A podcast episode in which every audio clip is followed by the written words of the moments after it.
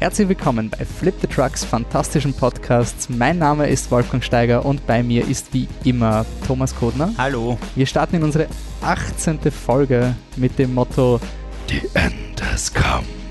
Ja, letzte Staffel Game of Thrones. Wir starten in einen Analyse-Podcast, was wir uns erwarten, was ist eigentlich ein Ende. Also, fangen wir an.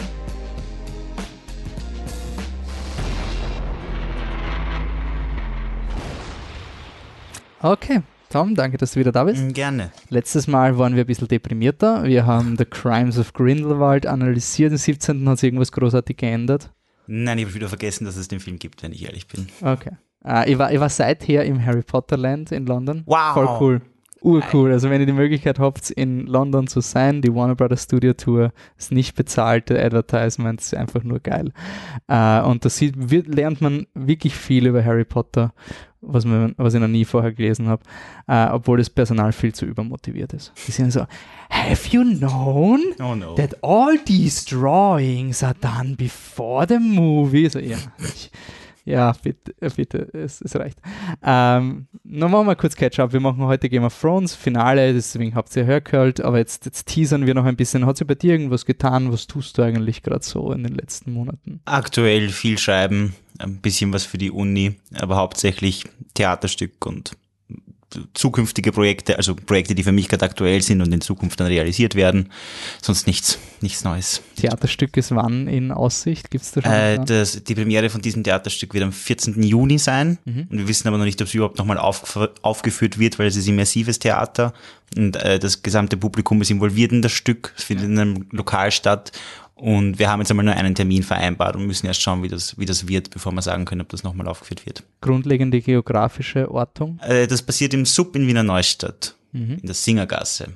Aber es, ich glaube, es gibt nur 100 Karten oder so, also wer, wer wirklich kommen will, schnell Karten kaufen. Auf meiner Facebook-Seite sitzt und wenn der Kartenverkauf begonnen hat. Super. Gut. Ähm, jetzt wollten wir, also ich habe mal gesagt, wir machen sieben Game of Thrones Podcasts, ein Podcast zu einer Folge, äh, einer, einer Staffel. Ach, Ja. war sehr Ja. abgeneigt. Ah, Du hattest wenig Hype für Game of Thrones, jetzt Staffel 8 oder? Ich hatte definitiv wenig Hype und ich war auch und bin nach wie vor der Meinung, dass es nicht mehr so viel zu besprechen gibt, wie viele tun. Aber es liegt sicher auch an mir persönlich und an meiner Personal History mit langen, langen Serien und Franchises und ja. Okay.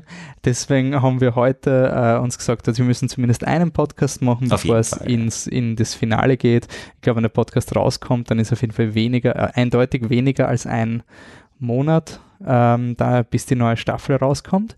Es gab endlich einen Tra neuen Trailer. Ich habe sehr geschwitzt, also von unserem Aufnahmetermin. Also ich war wirklich so ein, okay, hoffentlich kommt dieser scheiß Trailer noch, bevor wir auf. Wir nehmen am 9. auf, 9.3. Wir haben das schon vor ein paar Monaten fixiert Mhm. und wir waren so nach dem Motto, da ist fix ein Trailer draußen, dann kommt keiner. Ähm, das heißt, wir werden jetzt dann den Trailer besprechen, wir werden drüber reden, was ist eigentlich ein Ende, warum interessieren uns Enden und was gibt es für Vorfälle, also was gibt es für Vorreiter in diesem Longform-Storytelling und was kann Game of Thrones Worst Case werden, aber auch Best Case werden. Und danach werden wir ein bisschen drüber diskutieren, welche Plots sind noch nicht gelöst in Game of Thrones und welche erwarten wir, dass gelöst werden. Eine große Diskussion wird noch sein, Bösewichte in so, Epo, in so Epen und danach noch ähm, ein bisschen so sozialreformatorisch. Gibt es einen Iron Throne? Wer sitzt am Iron Throne? Was heißt Break the Wheel? Was ist die Rolle der Frauen in Game of Thrones? Wir werden über das Tippspiel reden, was wir wieder veranstalten werden wie letztes Jahr. Da hat es ein wöchentliches Tippspiel gegeben für die Game of Thrones Statistiken. Vorletztes Jahr, ne? Vorletztes Jahr, scheiße, schon zwei Jahre her, Mhm. fuck. Und natürlich, was kann, also worum geht's wirklich? Der Game Ball. Get hype. Get hype. 19. Äh, für alle Leute, die das nicht wissen, unseren Podcast trotzdem hören, wir warten auf den epischsten Showdown zwischen Sandor, The Hound, Clegane versus Gregor, Gregor. the Mountain Ja. Clegane. mit dem Vormatch Ice Dragon versus Fire Dragon. Das ist die Vorband und danach gibt es massiven Hype. Also das, darum geht es eigentlich wirklich, aber davor müssen wir mal mit dem anderen. A Song of House and Mountains, wie es bekanntlich heißt. Okay, so, jetzt, wie hat sich deine Einstellung nach dem Trailer zu der neuen Staffel Game of Thrones geändert? In erster Linie positiv, ich freue mich mehr drauf. Also ich finde, der Trailer ist brillant geschnitten. Ich finde, der Trailer zeigt Szenen, die interessant sind und fokussiert, geht weg von diesem Danny John Lovebird Zeug, das mir davor irgendwie vorkommen ist, war ihr Hauptmotivator bei allen kurzen Szenen, die man so gesehen hat oder Informationen, die man gekriegt hat. Das erste Coverfoto von Entertainment Weekly war so Jon Snow und Danny mit Hand auf Brust und, und Cuddly Cuddly und ja. Also das hat mich sehr gelangweilt und der Trailer hat, ist einfach das Gegenteil von Langeweile und wenn die Serie sich ungefähr an das hält, was man da im Trailer sieht, dann freue ich mich schon drauf. Extrem. Ich finde es spannend, das war wahrscheinlich der fokussierteste Game of Thrones Trailer bisher. Äh, liegt auch daran, dass jetzt die Stories natürlich zusammenlaufen. Also wir haben, ich finde es wirklich arg. Ähm, für mich ist das auch jetzt wie, ich mein, der Trailer verrät kaum, Mhm. was, was nach Folge 3 passiert. Stimmt, der scheint auch wirklich bis auf zwei Szenen oder so nur bis Folge 3 zu gehen. Ja. Ähm, wir werden mit Spoilern uns natürlich hüten. Aber ich muss ehrlich sagen, ich bin ein Spoiler-Hound. Also ich habe da wirklich, ich habe Set-Berichte gelesen. Seit Staffel 5 habe ich eigentlich immer alles gewusst, was sie drehen.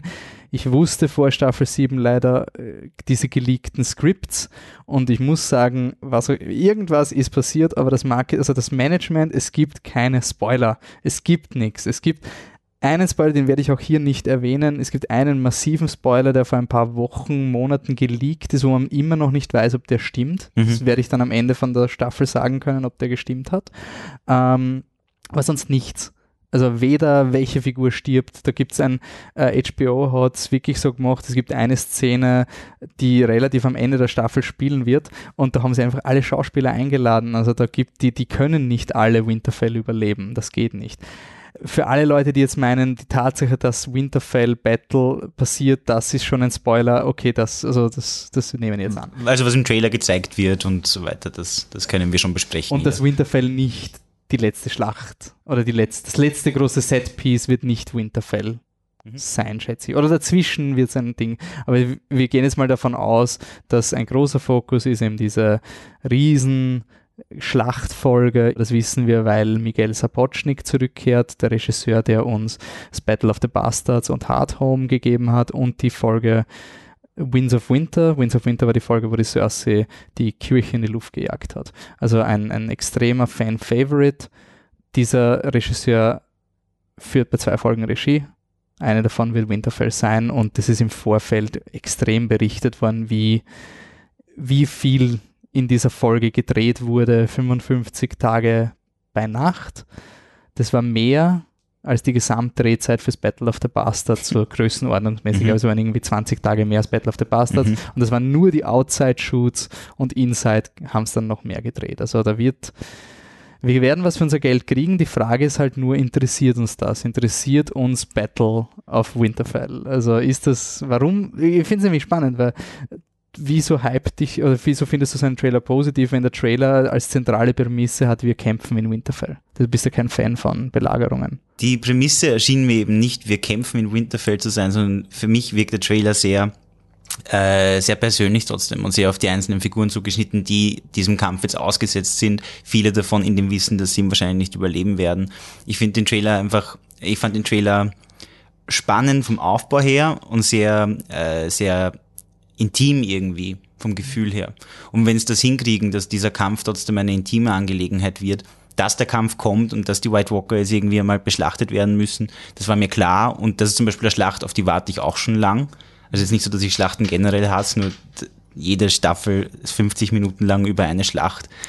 Da- Das hat mich einfach ein bisschen angekotzt. Aber irgendwann kommt ein großer Endkampf und ich finde es zum Beispiel auch cool, wenn sie ihn wirklich in Folge 3 aus dem Weg schaffen. Und dann geht's wieder ein bisschen ruhiger weiter oder schemender oder in persönlicheren Konflikten. Und es waren eben so einzelne Elemente wie Arias furchtbar angstverzerrtes Gesicht, das einfach, mit sowas rechnet man nicht unbedingt mehr nach den letzten paar Staffeln Aria. Und das sind so coole Inputs, die der Trailer mir gibt. Vor allem, was mir gefallen hat, dass es eben gerade, also selbst wenn man es jetzt nicht mehr so er- erinnert, äh, mit der Aria, die jetzt so ganz cocky sagt, ja, ich will den Tod kennenlernen. Hm. Das ist ja auch ein bewusster Kontrast. Mhm. Die, die Szene passiert vorher, oder? Also, wo sie sagt, ich will den Tod kennenlernen, das ist, bevor sie blutig Mhm. Voll, vor dann, genau. Vor ihren Zombie-Freunden flüchtet oder, oder was, Was auch immer da da, passiert. da passiert. Ähm, und ja, jetzt, wir wollen den Trailer nicht Frame by Frame analysieren, da könnt ihr auf YouTube gehen. Das ist nicht unser, unser Steckenpferd.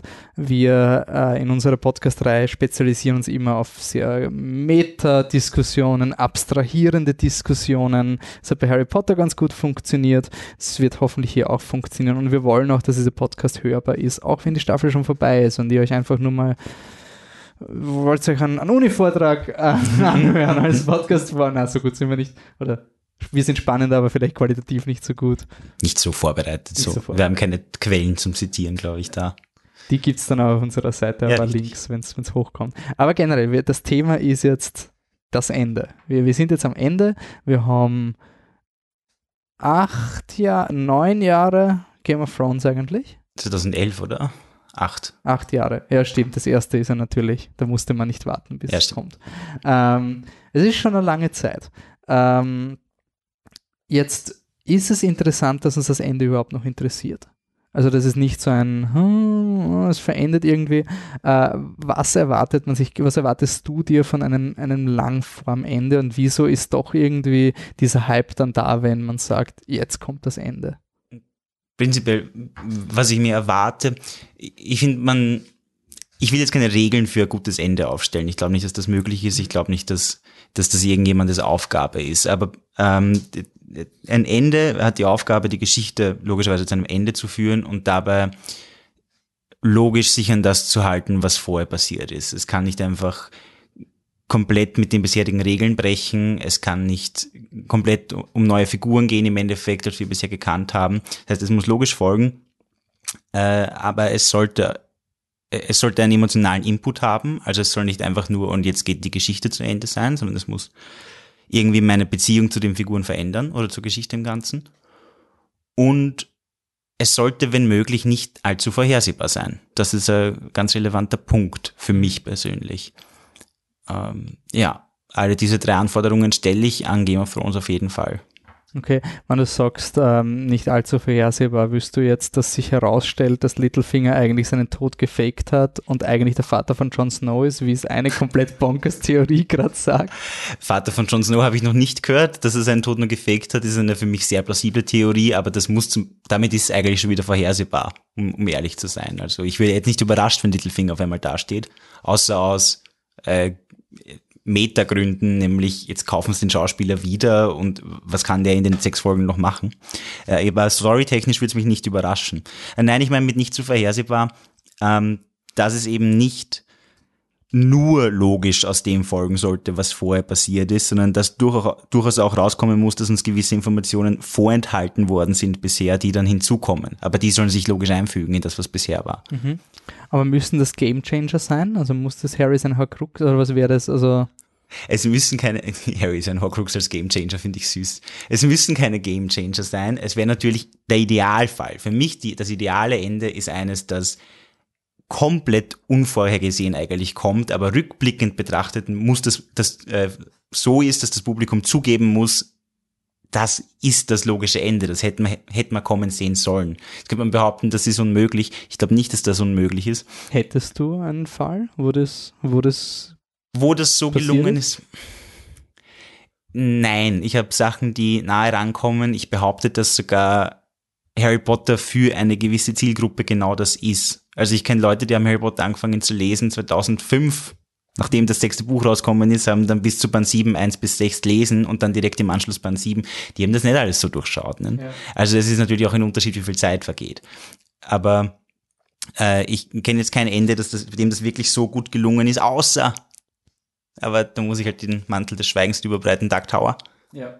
Dark Tower ist, das, ist für mich das beste Beispiel für ein gelungenes Ende. Was lustig ist, weil Stephen King eigentlich nicht für seine guten Enden bekannt ist. ist auch ein Ende, was lustigerweise nicht in dem Moment, wo du es lest, gut ist. Also für mich war es, also es war ein Wüt, also es war, ich weiß nicht, es war ein, eine komische Emotion. Es Ach so, war du nicht hast- dieser Fistbump-Moment, wo Ich ich, so, versteh schon. fuck yeah, Dark Tower. Nein, aber das soll ja, das finde ich ja nicht äh, unbedingt von einem Ende. Ein Ende darf einen ruhig auch reizen und darf einen äh, grantig machen bis zum gewissen Grad. Mhm. Aber eben indem es so org ist und dich so mitreißt. Also man darf Ende einer Geschichte nicht verwechseln mit äh, Beendung der Beziehung zur Geschichte. Das sind zwei komplett unterschiedliche Paar Schuhe. Wieso sind die unterschiedlich? Weil ein Ende, weil eine, eine gute Geschichte oder eine wirklich gute Geschichte ist im Idealfall eine, zu der du lange eine Beziehung aufrechterhältst und auch über die Geschichte hinaus. Das sollen ja quasi unsterbliche Dinge sein, in Wirklichkeit eine gute Geschichte. Und wenn jetzt das Ende so ist, dass du einfach sagst, ja, jetzt bin ich voll zufrieden und jetzt ist äh, es genau so hätte sein sollen, ich bin nur zufrieden, ich stelle es in mein Bücherregal, dann hat es schon versagt in einem gewissen Sinn, weil du sollst danach noch drüber nachdenken können, es soll was offen bleiben, was, worüber du weiter spekulieren kannst oder nicht unbedingt spekulieren, sondern was dich einfach nachdenklich macht und emotional berührt. Deswegen ist Dark Tower auch einfach, es ist einfach genialste Auflösung, die möglich gewesen wäre.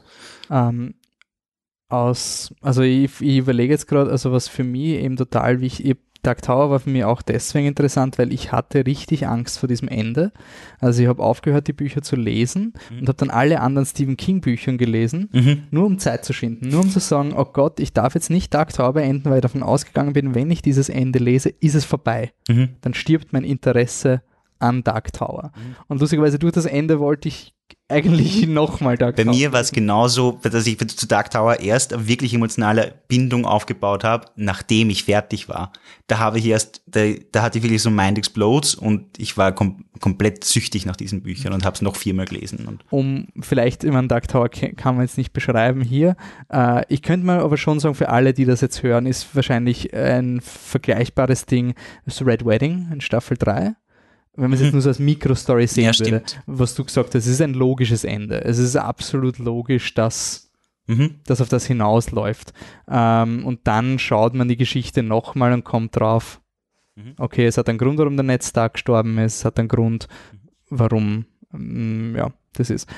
Ähm, ich überlege jetzt nur gerade, wie wir die, das Ding machen. Ich würde noch, bevor wir jetzt noch eine, einige andere Enden diskutieren, würde ich noch kurz ansprechen, eben dieses Zurückgehen und alles Revue passieren lassen. Ich habe jetzt einen Rewatch gemacht von Game of Thrones und bin noch sehr zufrieden von was alles Mhm.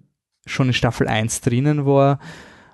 Besonders zum Beispiel so Dinge wie, wie Johns Eltern. Mhm. Ich kann mich erinnern, ich habe sehr viel diskutiert nach dem Motto, checkt das irgendwer. Ist, ist dieser Twist mit Rhaegar und Lyanna äh, in der Serie überhaupt drinnen? Wenn du die Serie nochmal schaust mit dem Wissen, worauf es hinausläuft, dann ist es uroffensichtlich. Also Mhm. wie oft sie von Rhaegar reden. Damals hast du das vielleicht nicht wahrgenommen, Mhm. außer du warst ein Buchleser, aber es ist nicht so, als wäre diese, diese, der Vater von Jon Snow aus dem Himmel geplumpst und Mhm. wir haben keine Informationen über Rhaegar, Rhaegar Targaryen. Ganz, ganz im Gegenteil. Also das war immer da, aber natürlich, wir haben es nicht wahrgenommen, weil es nicht wichtig war für unsere emotionale Hauptstory. Und es war sehr belohnend, eben die Geschichte nochmal zu sehen, besonders in Bezug auf Cersei. Also es ist so viele schöne Sachen, wenn man denkt, ich hätte nie geglaubt, dass diese Person in dann dort sitzt, wo sie sitzt, wenn Mhm. du Staffel 1 schaust, aber eigentlich ist es total logisch. Also natürlich geht es nicht um Tommen. Mhm. Also du schaust Staffel 1 nochmal und eigentlich ist es total naiv gewesen von mir, nicht zu glauben, dass die Cersei eine Hauptdarstellerin wird. Mhm. Weil wer sonst? Barristan Selmy? Oder, oder, oder wer, soll, wer soll das sonst werden? Ähm, das, hat, das hat mir sehr gefallen und es gab, das hast du wahrscheinlich, du hast nicht Infinity War geschaut, oder? Ähm, es ist ja nämlich lustigerweise 2019 wird ja das, das große Jahr der Enden, könnte man sagen. Okay. Also, wir haben Game of Thrones, wir haben Star Wars Episode 9 beendet jetzt eine Reihe aus neuen Filmen, wird, wird Mhm. groß angekündigt als The End of the Skywalker Saga. Ein, ein unglaublich schlauer Spruch fürs Marketing, weil er impliziert halt, ja, wir wollen ein Ende. Mhm. Aber, aber es geht schon noch weiter. es ist so dieses, ähm, also, The End Auf das Skywalker Skywalker. Saga. Mhm. Es hat der Fluch der Karibik, also ich, ich ignoriere den vierten, deswegen Fluch der Karibik 4, der, also Dead Man Mhm. Tells No Tales, Mhm. der hat auch im Trailer gehabt, The Final Adventure. Und ich denke mal, oh, beginnt's. Das ist so dieses, ah, cool. Ähm, und äh, natürlich das größte Generationen-definendste Event, Avengers Infinity, äh, nein, Avengers Doppelpunkt Endgame. Oh wow. Der 22. Film im Marvel-Universum. Der wird sicher das Ende sein. Also ich sage jetzt mal Spoiler für Infinity War. Interessiert dich? Also hast du Angst, gespoilt zu werden? Nein, ich merke mir das nicht, bis ich bei dem Film angekommen bin, wenn okay. ich Star Wars mal durchschaue. Also du hast, du hast jetzt ähm, in Infinity War ist quasi ein riesen Cliffhanger passiert. Ähm, der Oberbösewicht hat fünf oder sechs farbige Steine in einen goldenen Handschuh gegeben und weil er das macht, kann er schnipsen und dann stirbt die Hälfte des Universums. Hm. Und das ist dann quasi der Cliffhanger. Spider-Man stirbt, Black Panther stirbt, Nick Fury stirbt. Statist Nummer 37 stirbt. Okay, oh mein Gott, alle weinen so emotional. Mhm. Dann kommt der Trailer zum nächsten Spider-Man-Film, der 2019 rauskommt. Mhm. Spider-Man lebt. Okay aber Infinity, also du, du hast jetzt irgendwie so dieses, ähm, dieses Problem mit, du hast Infinity War mit, bist du deppert, jetzt kommen massive Konsequenzen. Aber im Juli 2019 gibt es schon einen Spider-Man und Black Panther ist der erfolgreichste Superheldenfilm Fs. Also es ist relativ wahrscheinlich, dass da ein zweiter Teil rauskommt. Also mhm. Spoiler für Infinity War 2, ich glaube, der überlebt. Und da gibt es einen Trailer, der hat quasi den Infinity War Trailer, diesen epischen, wir, wir, wir kämpfen jetzt gegen den, den bösen Mann mit dem Goldhandschuh. Ähm, hat der mit Game of Thrones geschnitten. Und ich habe so einen Hype durch diesen Trailer bekommen, weil das war für mich so dieses, oh mein Gott, das Battle of Winterfell. So fühlen sich Leute, die Infinity War schauen. Also mhm. Also so, so fühlen sich die Leute, die das wirklich glauben, dass also, dass alle sterben jetzt. Ja, also ich meine, in Infinity War wird etabliert, dass sie durch die Zeit reisen können. Also es wird in, am Ende von Infinity War wird ein Typ getötet, alle weinen und dann spult der Bösewicht die Zeit zurück, um den wieder zu beleben, um sich das zu holen, was diese, also sie töten die Person, weil sie was hat, was der Bösewicht braucht. Mhm. Dann töten sie ihn und sagen so, oh Gott, Gott sei Dank, wir haben verhindert, dass der Bösewicht gewinnt. Der Bösewicht, ja, ich habe den Zeit zurückgespult, Stein, spult zurück, 30 Sekunden und nimmt sich das. Mhm. Das heißt, es wird im Film etabliert. Okay. Du kannst eh alles rebooten. Mhm. Und das finde ich heute halt eben ist einerseits das Marketing mit das Ende.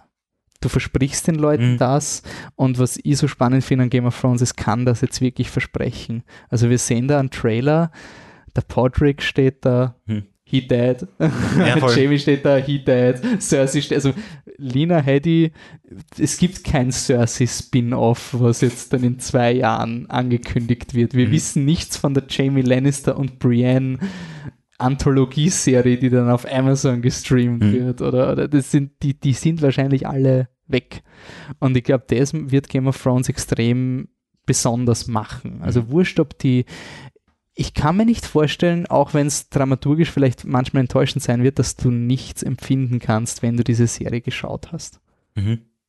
Also so dieses, wenn da jetzt der Jamie drauf geht, außer er geht halt wirklich erbärmlich drauf, aber da musst halt schon irgendwie ein bisschen ein Herz aus Stein haben, um da nicht mhm. mitzufühlen. Äh, ich würde es jetzt vergleichen mit Harry Potter, wo das immer Gratwanderung war, weil es eben genau nicht passiert ist eigentlich, ich meine, Lavender Brown war, glaube ich, der Worst Casualty, oder? Das war so der most emotional Moment im Film, so. Hey, schaut's mal, da Lavender Brown liegt. Naja, Lupin und Tonks und so Geschichten nennen, aber das genau. war halt alles so. Ja. Also Lupin und Tonks sind schon die Podrick Pains der, von, Harry Potter, oder? Ich meine, gut, bei Harry Potter war halt noch zusätzlich der Fall auch schon im Buch, dass zu dem Zeitpunkt, wo das Ganze begonnen hat, war ich schon so vom Plot verärgert, dass es mir einfach wurscht war mhm. wer jetzt stirbt. Und aber bei Game of Thrones äh, läuft halt auch nicht die Gefahr, glaube ich, dass es, dass sie den Plot jetzt noch so versauen, dass ich meine, gut, man kann man kann alles versauen. Es, kann, es, es ist alles möglich. Ich habe es bei Harry Potter 7 auch nicht geglaubt, dass, dass es irgendwie möglich ist, diesen Plot noch großartig zu versauen. Äh, aber ich habe das Gefühl, dass bei Game of Thrones jetzt nicht mehr die Zeit ist, den Plot wirklich zusammenzuhauen, weil wir schon so viel wissen in Wirklichkeit und weil weil sich jetzt die Beziehungen der Figuren untereinander einfach so zuspitzen werden. Also ja, von mir ist eine emotionale Reaktion garantiert. Fast egal, wer stirbt eigentlich. Ähm, noch aus, ähm, wollen wir noch Enden durchgehen oder wollen wir gleich zur Story? Ja, wir können, also andere gute Enden meiner Ansicht nach, die aber natürlich, die, die bei weitem nicht an Dark Tower heranreichen, aber trotzdem alles richtig machen oder annähernd richtig machen, sind die Hunger Games Trilogie. Mhm.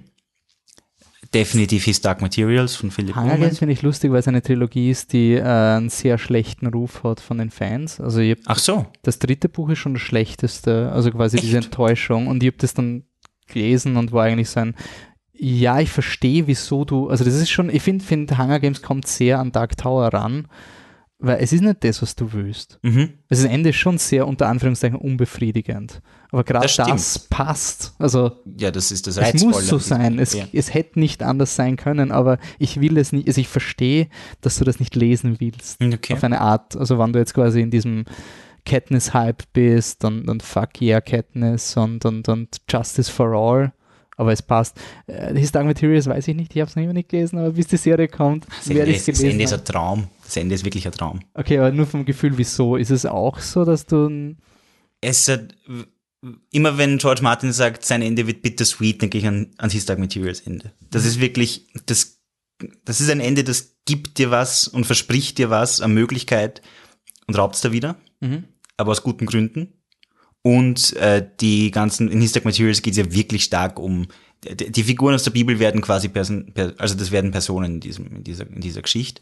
Und das bringt dir zu einem guten Ende. Zu einem akzeptablen, ich glaube nicht einmal, obwohl er es natürlich als Atheist schreibt und ziemlich gegen die Kirche wettert, ich glaube nicht einmal, dass ein Christ, der sich dazu herablässt, das zu lesen, sagen kann, oh, das ist, das ist respektlos gegen meine Religion, sondern das macht halt wirklich Sinn. Äh, Die Storyline, auch wie fantastisch sie ist, sie wird quasi logisch zu einem Ende geführt. Man rechnet nicht unbedingt damit und dann kommt eben dieser bittersüße Moment, wo ich einfach nur gerät habe, obwohl es nicht einmal so org ist, ich habe gerät, weil ich habe, ich hab, mir hat um diese Figuren leid an, die da jetzt was Schlimmes erleben. Ja. klassisches Ende wäre dann das Alternative, das, das eigentlich recht leichte, ähm, wir, wir segeln jetzt in den Sonnenuntergang und verlassen die Weltende. Mhm. Also wir haben da Herr der Ringe, wir haben Toy Story. Ich meine, das ist ein, hast du Toy Story geschaut? Ja, aber ist das schon, ich habe gedacht, da kommt noch einer. Ja, aber, Achso. aber das Ende von Toy Story 3 Mhm. ist schon, pff, also es ist schon, ich meine, es ist uraufgelegt. Das wäre für mich zumindest zum Beispiel auch ein Beispiel von einem extrem klaren Ende. Mhm. Also wie soll es anders ausgehen als das, aber kann die Szene 10.000 Mal schauen und es ist immer noch sehr Mhm. emotional, wenn sie Abschied nehmen, auch wenn es komplett unrealistisch ist, dass jemand so über seine Spielzeug redet. Aber ich glaube, es geht in dem Film nicht um die Spielzeuge. ähm, dann, wir haben, wir kommen noch zu Negativbeispielen. Lustigerweise, ich will es nur jetzt teasern, weil wir eine andere Podcast-Reihe machen. Godzilla hat es geschafft, ein gutes Ende zu schaffen in den 90ern. Okay. Könnt ihr reinhören in den Godzilla-Podcast, der kommt mit dem Filmmuseum gemeinsam aufgenommen. Da haben sie es geschafft, noch, sie mussten den Godzilla aus lizenztechnischen Gründen sterben lassen und haben wirklich ein Ende inszeniert, wo du sagst, das bringt was zum Original. Ist jetzt Mhm. auch sehr predictable, aber ist sehr schön. Äh, ich, ich muss immer eine Lanze brechen für Matrix. Ich weiß, jeder hasst Matrix, aber das ist für mich ein Beispiel von, das hätte ich gern, weil ich war zufrieden damit. Ich fand den dritten auch, also du hast mich ja damals quasi genötigt, diese Filme zu schauen und ich war dann eigentlich überrascht, wie du mir gesagt hast, dass der dritte so verhasst ist. Ich habe nicht verstanden, warum der so verhasst ist. Also Ja. ich finde auch, dass das funktioniert. Also ich verstehe, äh, nur wirklich wird ein eigener Podcast, aber Matrix, ich verstehe, dass sie nicht gut erzählt sind, aber ich finde die Geschichte sehr gut. Mhm. Das will ich jetzt nur sagen und ich finde, dass die Auflösung ist auch eine Auflösung, wo Leute sagen, es passiert ja nichts, aber eigentlich natürlich, es passiert mit den Figuren etwas Mhm. und mit der Welt. Gleiches gilt für Dark Knight, könnt ihr reinhören, haben einen eigenen Podcast gemacht. Kommen wir noch zu Negativbeispielen, dann können, also wir haben einen Podcast über Saw gemacht. Mhm. Was war da das Problem?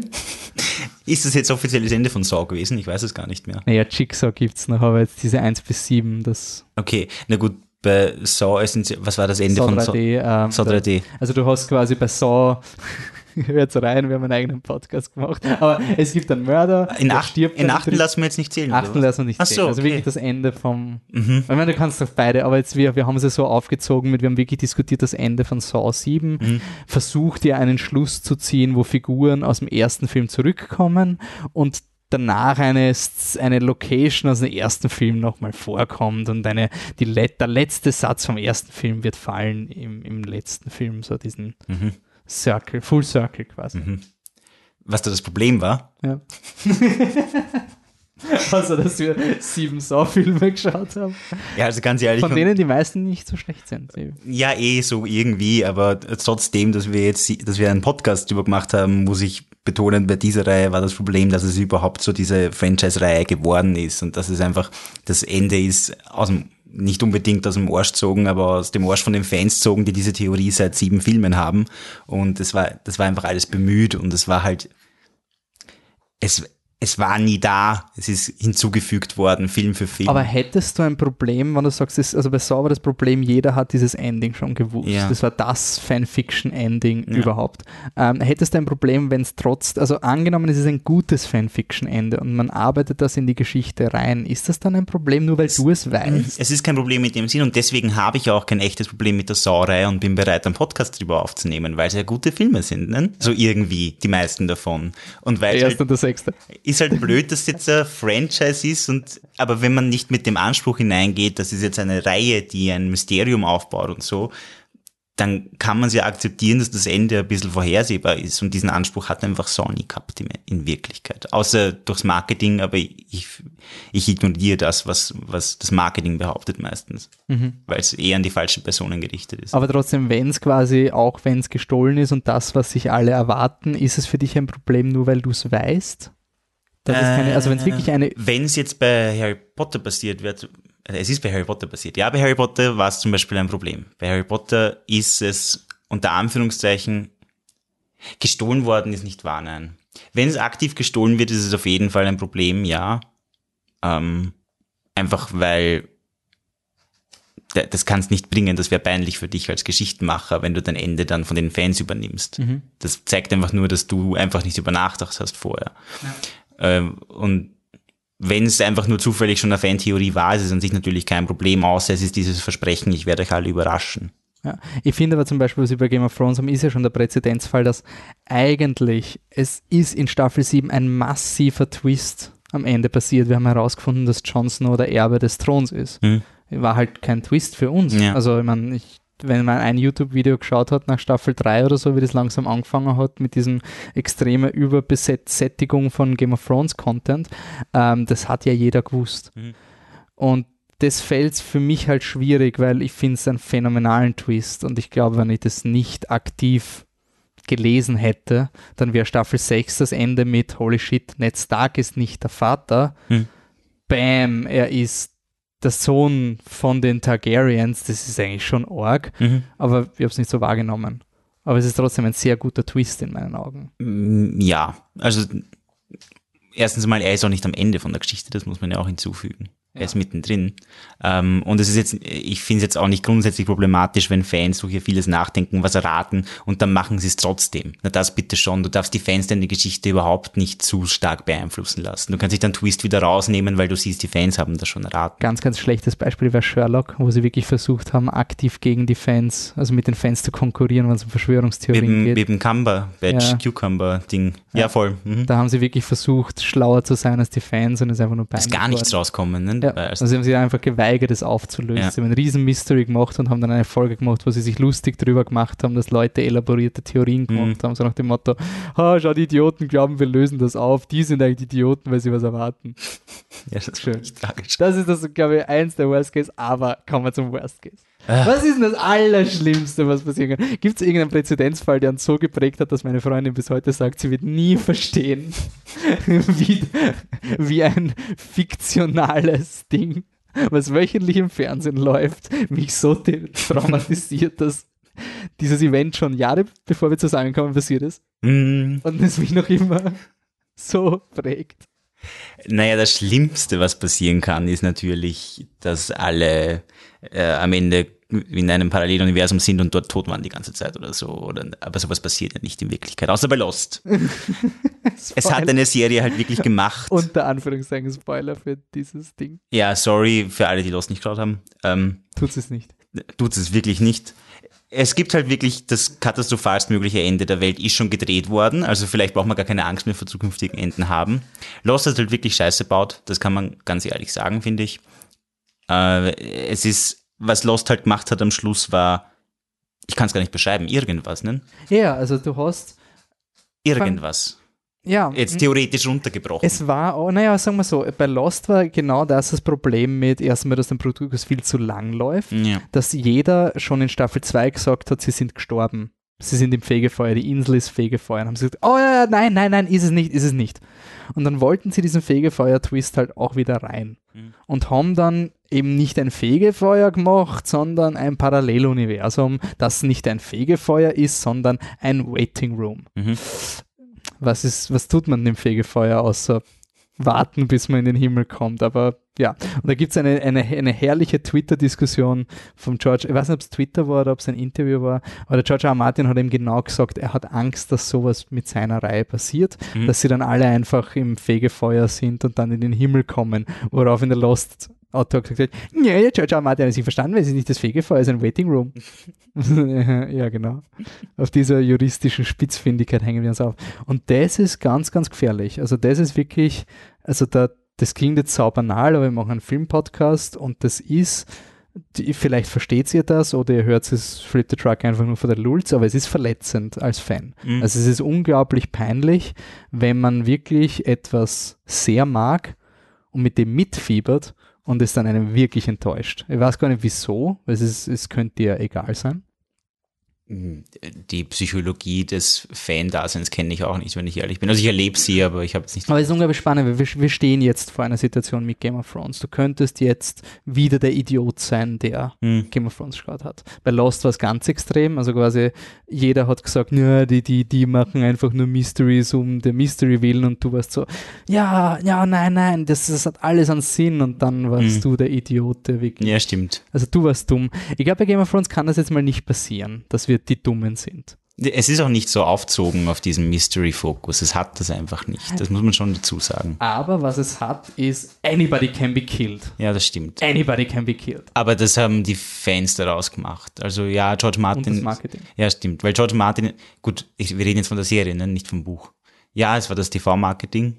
Ich meine, er hat es auch betont. Er will, er wollte, dass seine Reader. seine Eher aber nicht Leser als Hook, sondern als Tatsache, als historische Tatsache. Game of Thrones hat immer diesen Pseudorealismus-Anspruch einfach. Also die, die Bücher und auch die Serie. Es ist wirklich, abgesehen davon, dass es jetzt Magie und so weiter wirklich gibt, das ist, es passiert sehr viel auf echter Geschichte und es stellt sehr viele echte zwischenmenschliche Konflikte dar, die im Laufe der Geschichte passiert sind und die auch jetzt noch passieren. Dieses Anybody Can Be Killed ist einfach nur eine, eine Hommage an die echte Welt, wo es jedem jederzeit einfach mit jedem zu Ende gehen kann, aus diesem oder jenem Grund. Es ist aber, man darf es aber trotzdem nicht verstehen als, es gibt einfach random Kills. Also, das ist. Das eh nicht, aber du bist nicht, weil du ein Royal bist, geschützt vor dem Tod oder weil du eine Hauptfigur bist und jedes zweite Kapitel handelt von dir, bist du nicht geschützt vor dem Tod. es war das aber trotzdem klar, dass jemand wie Jon Snow, also das ist für mich schon, es, also, dass Jon Snow nicht vor dem Finale sterben Hm. kann. Es gibt Figuren, deren Geschichte wird einfach wirklich wesentlich im Laufe dieser Bücher erzählt und die sind dann auch für das Ende dieser Geschichte da. Das ist, wer damit gerechnet hat, dass, dass John nicht wiederkommt von den Toten nach Staffel 5, 6, Fünf- fünf ist nach Staffel ja. 5, hat einfach die Serie meiner Meinung nach nicht ganz verstanden. Aber ist es jetzt Plot-Shielding oder was ist das? Also, weil das ist ja jetzt so etwas, ah, ich weiß, dass der Jon Snow nicht sterben kann, ist urlangweilig. Nein, weil es er lebt ja nicht, das habe ich beim Harry Potter Podcast, glaube ich, auch schon mal gesagt. Er lebt nicht, weil es um ihn geht, sondern es geht um ihn, weil er lebt quasi. Ja. Er ist der, dessen Story erzählt wird Mhm. und dann schreibe ich mich hin und dann kann ich nicht zwischendurch entscheiden, nein, ich erzähle doch nicht seine Story, ich bringe ihn um. Das, da schildert nicht der Plot ihn vor dem Tod, sondern äh, der Plot kam zuerst quasi. Dem, Kann man das irgendwie so sehen, also so, so ein Charakter ist ein Investment und je nachdem, also du musst es, du kriegst wenig Return, wenn jetzt der Jon Snow einfach im Schlachtfeld niedergemäht wird. Also ja, du könntest, wenn der Jon Snow jetzt im Battle of the Bastards niedergemäht wird, Mhm. könntest du kurzzeitig thematisieren die Willkür des Kriegs. Mhm. Das könntest du halt über einen Podrick weitaus leichter machen. Mhm. Also du kannst diese Story noch immer zeigen und der Return vom Jon Snow Investment wäre halt nicht so groß, wenn er einfach von einem random Pfeil im Battle of the Bastards Mhm. getroffen wird. Voll. Man muss natürlich aufpassen. Also der Grenzfall ist diese Eis-Folge in Staffel 7, die wir letzten Podcast Mhm. auch Game of Thrones Das mäßig war- diskutiert haben. Ja, da, da musste das Nadelöl, da mussten sie durchs Nadel, also ich finde, da hast du wirklich gemerkt, worauf sie hinaus wollen und sie mussten halt die Figuren so schaffeln, dass sie i- Staffel 8 kriegen. Das Also- war ja. Ich hoffe wirklich, dass diese Folge, also ich finde noch immer, es- das Schöne an der Serie ist, dass ich immer noch, ähm, dass immer noch es thematisch Sinn ergibt, auch wenn die, die Ausführung ein bisschen batschert ist. Da war der Fehler und ich glaube, den wird George Martin selbst nicht machen, dass sie einfach die Figur, von der sie wissen, sie muss überleben, in einer Situation gepusht haben, in der man normalerweise nicht überlebt. Das darfst du dann halt auch nicht machen. Ja. Also wenn du weißt, diese Figur brauchst du bis zum Schluss, dann darfst du sie nicht in Situationen stellen, die es vielleicht in schlechten Comicbüchern überleben können, mhm. weil er dann einen Handschuh hat oder was weiß ich was. Oder den Elder Wand aber die einfach in einer. Was war da? Also der Handschuh ist von, von, von Marvel, okay, ja. Aber äh, nein, das war jetzt, mir ist Handschuh eingefallen deswegen, aber ich habe mich nicht auf diesen Handschuh explizit bezogen. Irgendein Gegenstand halt, schlechtes, schlechtes Storytelling halt.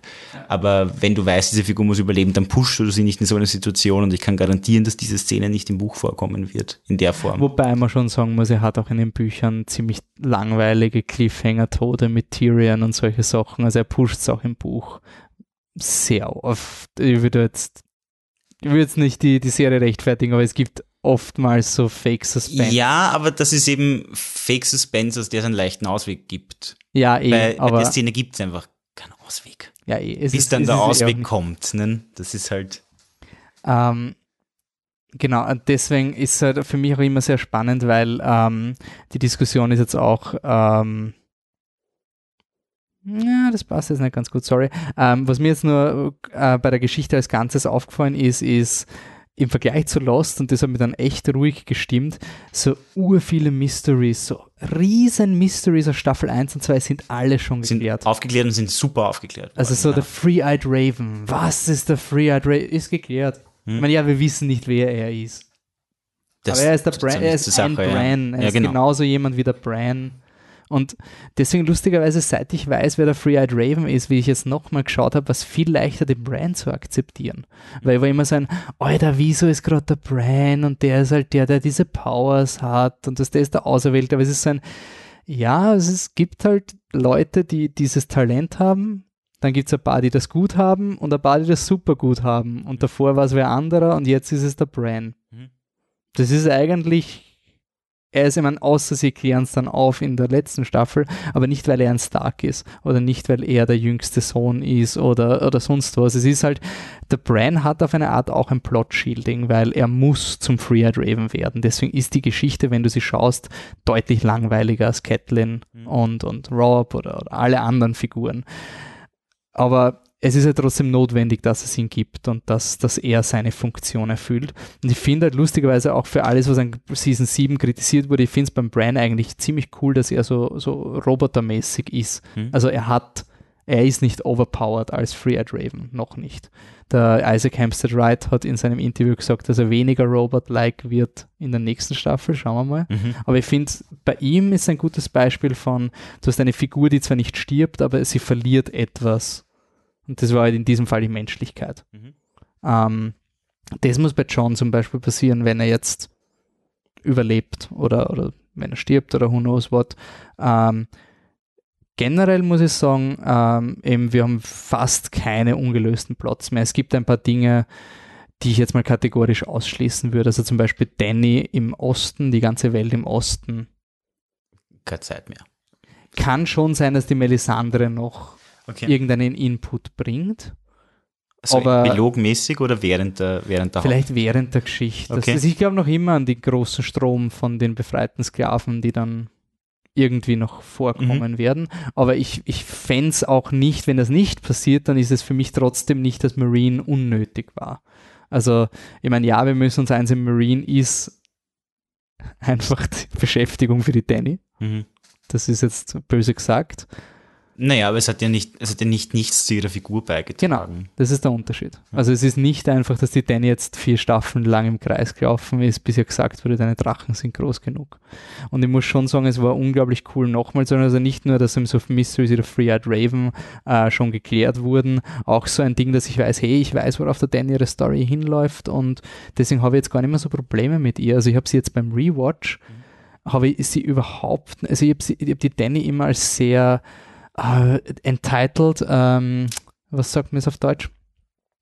Äh, selbst überzeugt? Na, das ist nicht die korrekte Übersetzung, aber es kommt in die richtige Richtung. Also von sich selbst beeindruckt, begeistert, äh, wurscht. Ähm, Sie erhebt Ansprüche, die eigentlich nicht die, für die sie keine Rechtfertigung hat. Ja, es war halt immer so, oh, die Danny und die glaubt, die ist die Königin. Jetzt Ja. ist immer urgehatet irgendwie. Ähm, und jetzt durch diesen Gesamtkontext ist sie genauso eine Figur wie alle anderen. Also alle ihre, wenn sie sagt, I will answer injustice with justice. Und ich denke mal, ja, das hat mich ziemlich genervt, wie sie das gesagt hat, aber die Tatsache, dass sie die Leute gekreuzigt hat, ist ja dann auch zurückgefallen auf Mhm. sie. Also es ist halt ja in der Situation war das Framing halt yeah empowering Moment. Da kann man durchaus diskutieren über Inszenierung versus Aussage, aber es ist ja dann auf sie zurückgefallen und, und wenn sie am Ende von Staffel 3 glorifiziert wird, dann weiß ich, dass sie jetzt drei Staffeln Scheiße baut. Also es, ich habe das viel, viel besser zurückgesteckt als ganze Geschichte als beim Schauen Mhm. aktiv. Aber jetzt gibt es ungelöste Plots. Also Marine kommt nicht mehr, haben wir gesagt. Ähm, oder vielleicht nur kurz. Was ist denn mit Chucken und den Faceless Man? Also das ist dann so die, die, die, diese Dinge, die vielleicht Ich persönlich zweifle stark daran, dass Shaken zurückkehrt in irgendeiner Form. Ich glaube, es gibt zwei große Theorien, wer er ist. Sirio, Also der, der, der, der. Lehrer von Arya in Staffel 1. ja, was eigentlich wurscht wäre, was cool wäre, was ich persönlich glaube, aber was wurscht ja, aber es ändert nichts an der Es ist Geschichte. komplett egal für den Plot. Also, oder es gibt auch die Theorie, dass er, es gibt drei Theorien, dass er Ned Stark ist, ne? dass die geswitcht haben. Uh, was- okay. aber das fänd ich- Weil sie beide in den Kerkern Ja, von King's genau. Landing sind. Okay, aber ja. das, das würde ich überhaupt nicht Na, mögen. furchtbar. Nein, Ja. nein, nein, nein. Oder er ist der Rhaegar Targaryen. Ja. Deswegen mag er die Arya so, weil er die, die Arya schaut aus wie, die, die Mutter von Lyanna, ja, John, die genau. Liana, und deswegen Mhm. hat er quasi. Und das nimmt halt dem ganzen John-Plot jetzt wieder irgendwie den Impetus, weil dann, ah, unser Papa ist eh da, der soll regieren.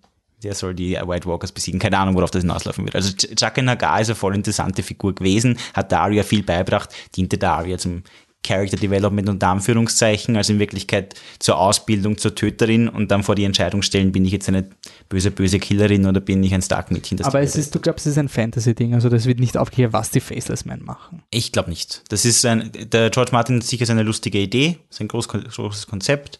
Ähm, wird auch vielleicht irgendwie mit hineinspielen in die ganze Wiederbelebungsgeschichte, weil eben die kennen den Tod so gut und da, äh, aber wird nicht explizit aufgeklärt. Das will, glaube ich, auch kaum jemand, oder? Naja, ich glaube schon, dass viele Leute das dann als Loose End bezeichnen werden. Okay. Dass es eine Storyline ist, die nie irgendwo hingegangen ist. Das Mhm. kann ich mir durchaus vorstellen. Ähm, ich habe es jetzt beim Rewatch, habe ich mir wirklich, also ich bin jetzt gerade bei Staffel 6 ähm, und habe mir halt wirklich mal so überlegt, okay, wenn das jetzt, also wir wissen nicht, das ist alles, was wir über die Faceless Men wissen, ähm, ist es trotzdem, zumindest in der Serie, nicht in den Büchern, das erste Mal, wo das wirklich so mit Opfer bringen für den toten Gott, also außerhalb von Melisandre, die immer vom Lord of Light redet, Mhm. gibt es eine andere Community, die auch auf dem basiert, aber nicht auf einer Mag schon auf einer magischen Art. Sie haben ja magische Kräfte, Mhm. aber es ist ein opferbasiertes System. Nur halt, dass sie halt das über einen ähm, wie soll ich sagen, es über ein, eine, eine Selbstlosigkeit, aber wirklich ein Zurückschrauben des Mhm. Individuums geht. Also was irgendwie erklärt, warum nicht die Faceless Man, warum nicht jeder die Power von den Faceless Man hat, sondern das muss halt irgendwie, das sind auch Art Rituale oder du, du tappst in diese Energie, die du dann kriegst, aber das kommt zu einem Preis. Mhm. So wie bei Bran ist es auch bei Arya halt vielleicht, dass sie sich verliert in diesem Ding ähm, und dass halt andere Magie-User gibt. Aber ich glaube nicht, dass die, die, die Mechanik der Magie der Faceless Man erklärt wird. Mhm. Das kann ich mir auch nicht vorstellen. Glaubst du, dass Chucken Hagar noch ein Motiv kriegt, dass er noch quasi nochmal aufpoppt und dann wird gesagt, deswegen habe ich dich gehen lassen und war dir nicht böse, wie du die Faceless Man Ich, nein, ich glaube, dass das wirklich Spekulation bleibt für immer und ich kann mir sogar vorstellen, dass die Serienmacher sagen, das war Rhaegar Targaryen und deswegen hat er die Arya interessant gefunden, aber das werden wir euch in der Serie nicht sagen. Okay. Also es, es, alle diese drei Theorien finde ich möglich, sogar dass er nicht stark ist, ist es an sich möglich, aber dann will ich es erst recht nicht wissen. Aber ich glaube, dass das quasi ein Geheimnis ist, das sie nicht aufklären werden. Ist es für dich inkonsequent, wie Arya mit den Faceless Man abschließt, die Geschichte? war es für mich zu Beginn. Ähm, es hat für, also im ersten Moment hat das Ganze für mich überhaupt keinen Sinn ergeben. Überhaupt, weil sie dadurch no one wird, indem sie genau das macht, was sie nicht machen soll, hatte ich das Gefühl. Ich habe das Ganze beim Rewatch dann ein bisschen konsistenter gefunden, aber kann nicht genau erklären, wieso. Und ich warte jetzt noch auf das Ende von dem Ganzen und schaue es mir dann nochmal an, ob ich vielleicht doch mehr Informationen dazu kriege oder ob es das wirklich alles ist und beurteile es dann neu. Ich kann es im Moment nicht beurteilen. Ich kann nur sagen, im ersten Moment war mir das echt komplett fremd, was da passiert ist und hat überhaupt nicht passt. Ich glaube halt, ich bin wirklich gespannt, weil, also das hat mir am Trailer echt begeistert, eben dieses, dass sie wieder vom Faceless Man, Manifest God redet. Also thematisch ist es ein anderer Zugang zu dieser ganzen mhm. toten Diskussion. Ich finde es cool, dass sie es im Trailer erwähnen, weil es hat der Aria irgendwie, ich meine, es war eh immer klar, aber es gibt manchmal so Dinge, die dir passen wie die Faust aufs Auge und du checkst es ja, sonst die wirklich jemand ausspricht und dass die Aria den Tod kennenlernen wird ich meine, ganz ehrlich, ich glaube zwar nicht, dass Arya stirbt, aber ich meine, sie wäre doch der beste Kandidat, um vom Night King umgebracht zu werden, oder? Vom Tod persönlich. Mhm. Wenn, also der Night King ist ja der personifizierte Tod. Mhm. Ähm, ich finde es cool. Oder eben, dass sie die Angst im Trailer, dass sie halt einfach wirklich checkt, ja, den Tod cool zu finden, ist eine Sache. Also so, ja, ich bin nur Metal. Mhm. Ja, ist so tot ich kenne mich aus mit Tod, weil andere sterben, aber quasi diese elementare Angst vor mhm. dem eigenen Sterben, das bin ich gespannt. Also ich glaube ich glaub eher, dass dieses, dass die, die Faces Man so thematischer Flavor sind für die Welt. Das auf jeden Fall. Ich meine, sie sind, sie repräsentieren auch den Tod. Mhm. Aber es wird, glaube ich, nie eine direkte, die, die Faces Man sind eine Subsekte. Das ist ja viel zu komplex für die, für die Serie auch.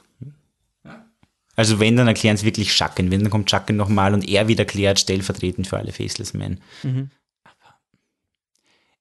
Ich weiß nicht, ob ich schade finde. Kommt davon, was die Erklärung ist. Mhm.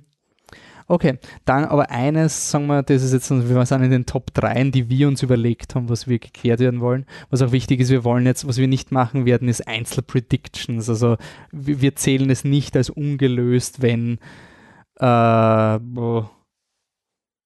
ob der John stirbt. Das ist kein Mystery. Mm. Das ist eine Erwartung, aber das Ob ist kein. Arya ihre Liste vervollständigen ja, wird. das so. kann, also in beiden Fällen, sie können es nicht vervollständigen oder vervollständigen, es sind beides valide Outcomes. Aber etwas, wo wir nicht wissen, worum es geht, gibt es eben noch drei Dinge, eben John, äh, die kommen jetzt, nämlich Johns Wiedergeburt, die White Walker und das Breaking of the Wheel oder die essentielle Frage, who will sit the Iron Throne? Und die vierte Frage ist dann natürlich Game Ball Get High, Fragezeichen und die Antwort ist Game Ball Get High. Fragezeichen durchgestreicht. also Johns Wiedergeburt. Das haben wir zusammengefasst, weil das einfach so ein, ähm, weil wir im Vorfeld diskutiert haben, muss Johns Wiedergeburt geklärt werden. Du hast gesagt, nein. Nicht unbedingt, nein. Ähm, was aber geklärt werden muss, ist irgendwie diese thematische Verflechtung mit dem Red God.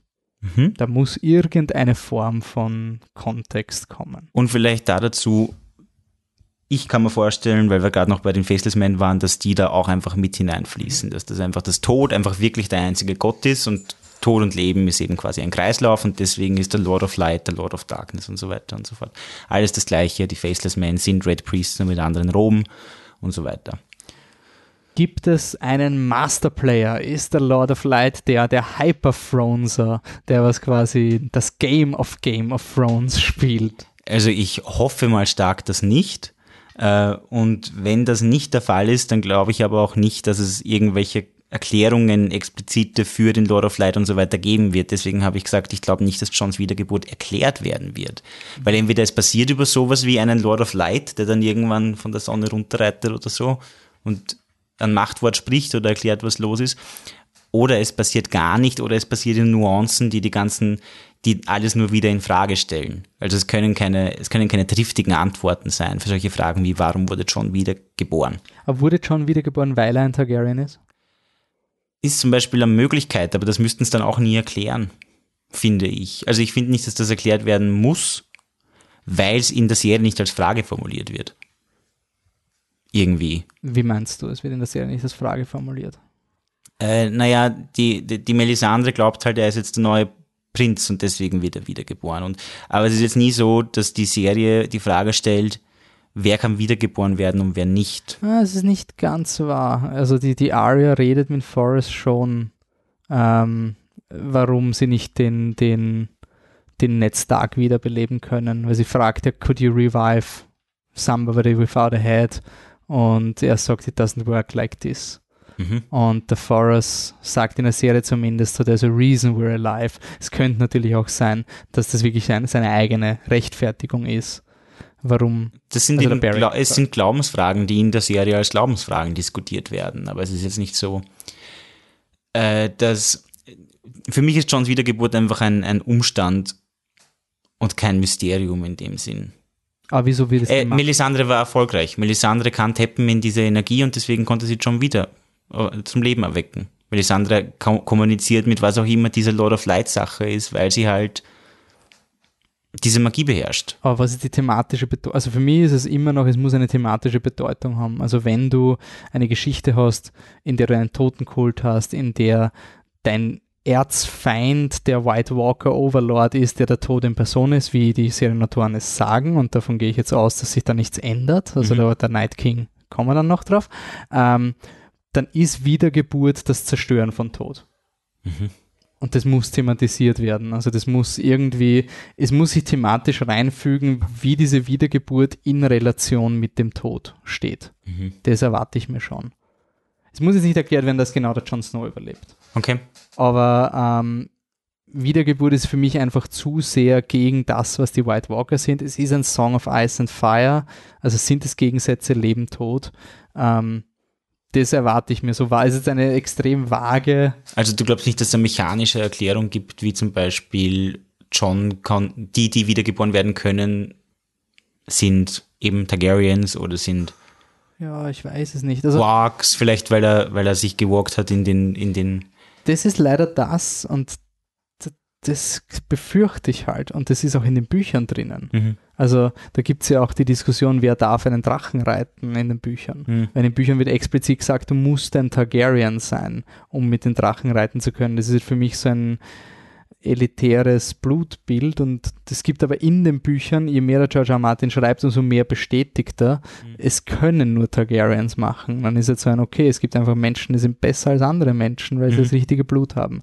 Insofern wäre es für mich, für mich ist es angenehm, weil der Forrest, der Barrick wird ja auch wiederbelebt. Mhm. Also der ist ein Nobody, House Dondarrion, bitte, who gives a fuck? Also allein deswegen sicherst dich schon mal ab, dass Mhm. der Jon Snow, ich meine, einerseits ist es genial, weil du etablierst mal, dass das geht, somit ist es kein Cop-Out, wenn es dann, ich finde nicht, dass durch Jon Snows Wiedergeburt Game of Thrones widersprüchlich wurde mit dem Anyone Can Be Killed, Mhm. weil das Plot-Device zum Wiederbeleben wurde etabliert. Es ist für mich trotzdem zu mächtig, als dass es nicht thematisiert werden kann, vor allem weil die, Fra weil die Figuren ja immer fragen nach dem Beyond. Es zieht sich bei der Melisandre durch, dass sie von dem, äh, wenn du verbrennst, kommst du zum Lord of Light, sie fragt den Barrick, was ist, was hast du gesehen? Und er hat gesagt, nichts und der Jon Snow auch, Mhm. nothing.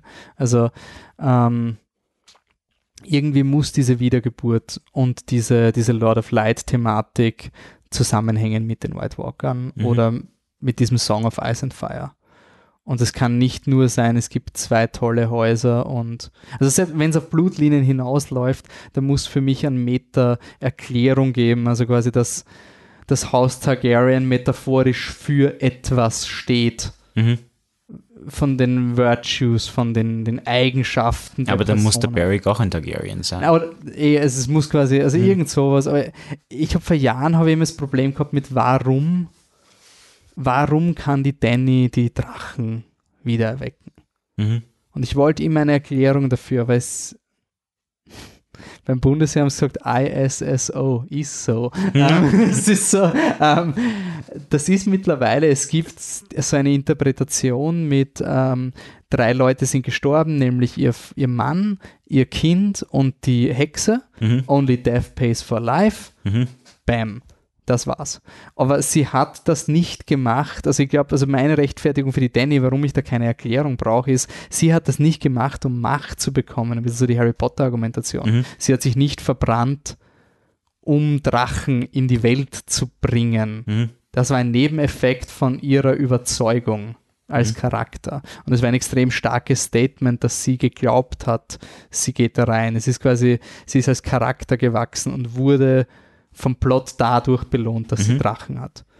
Aber sie hat an sich geglaubt und das ist ein Character-Moment, den die feige Danny oder die, die, die, schüchterne Danny, die wir am Anfang von Buch 1 bekommen, ist nicht die gleiche, die ins Feuer geht. Mhm. Und somit ist es für mich dramaturgisch komplett gerechtfertigt, dass sie Drachen kriegt. Also es ist natürlich unter Anführungszeichen unfair, dass das niemandem anderen passiert. Mhm. Ja, aber tough luck. Ja, so also es ist irgendwie so ein, ja. Deswegen erzählt der George die Geschichte von der Danny und nicht die Geschichte von irgendeinem Vorfahren von ihr. Also ja, da, da ist jetzt schon, die Drachen sind die Metapher für ihre Persönlichkeit. Mhm. Das ist halt Fantasy auch. Und du findest nicht, glaubst nicht, dass bei John auch so eine Erklärung es geben kann? Fehlt mir noch bei Jon Snow. Nee, vielleicht, also, vielleicht wird das so ein Saw-Twist mit einem Flashback, was da nebenbei passiert ist eigentlich. Also bei mir ist das Problem, dass, dass Jon Snow, also bei der Danny ist so geil, weil es hat halt niemand geglaubt, dass mhm. sie wichtig ist und dann ist es dieser fuck yeah empowering Moment, wo sie Drachen kriegt. Mhm. Und das ist unter Anführungszeichen, da akzeptiere ich das Wunder äh, oder den Zufall, weil es halt irgendwie jemanden belohnt, dem scheiße geht. Das kann man beim Jon Snow natürlich auch sagen. Der Jon Snow ist Jesus-like für seine Überzeugungen gestorben und mhm. ist dann zurückgeholt worden. Und ich halte moralisch viel vom Jon Snow. Ähm, aber das ist mir zu banal. Ich weiß nicht wieso, beim Jon Snow ist es mir zu banal. Mhm. Ja, Wiedergeburt ist immer banal. Das kann nur auf. Also Ey, aber gerade wenn ein Autor wie der George R. R. Martin sagt, hey, Gandalf ist urpeinlich, das mache ich sicher nicht, und er hat Jon Snow umgebracht. Hm. Und nur weil im Buch wahrscheinlich der Jon Snow im Kopf vom, White Wo vom, vom, vom Wolf ist und deswegen nicht degeneriert und dann wieder sein Hirn transferieren kann, was die Fantheorie ist, mhm. ähm, das ändert ja nichts daran, dass eine Figur eine zweite Chance kriegt. Mhm. Und das muss schon für mich gerechtfertigt werden, wieso kriegt eine Figur eine zweite Chance in einer Serie, die das schon deklariert sagt, es gibt mhm. keine zweite Chance. Rob Stark ist tot. Wir werden sehen. Ich glaube, du wirst enttäuscht sein.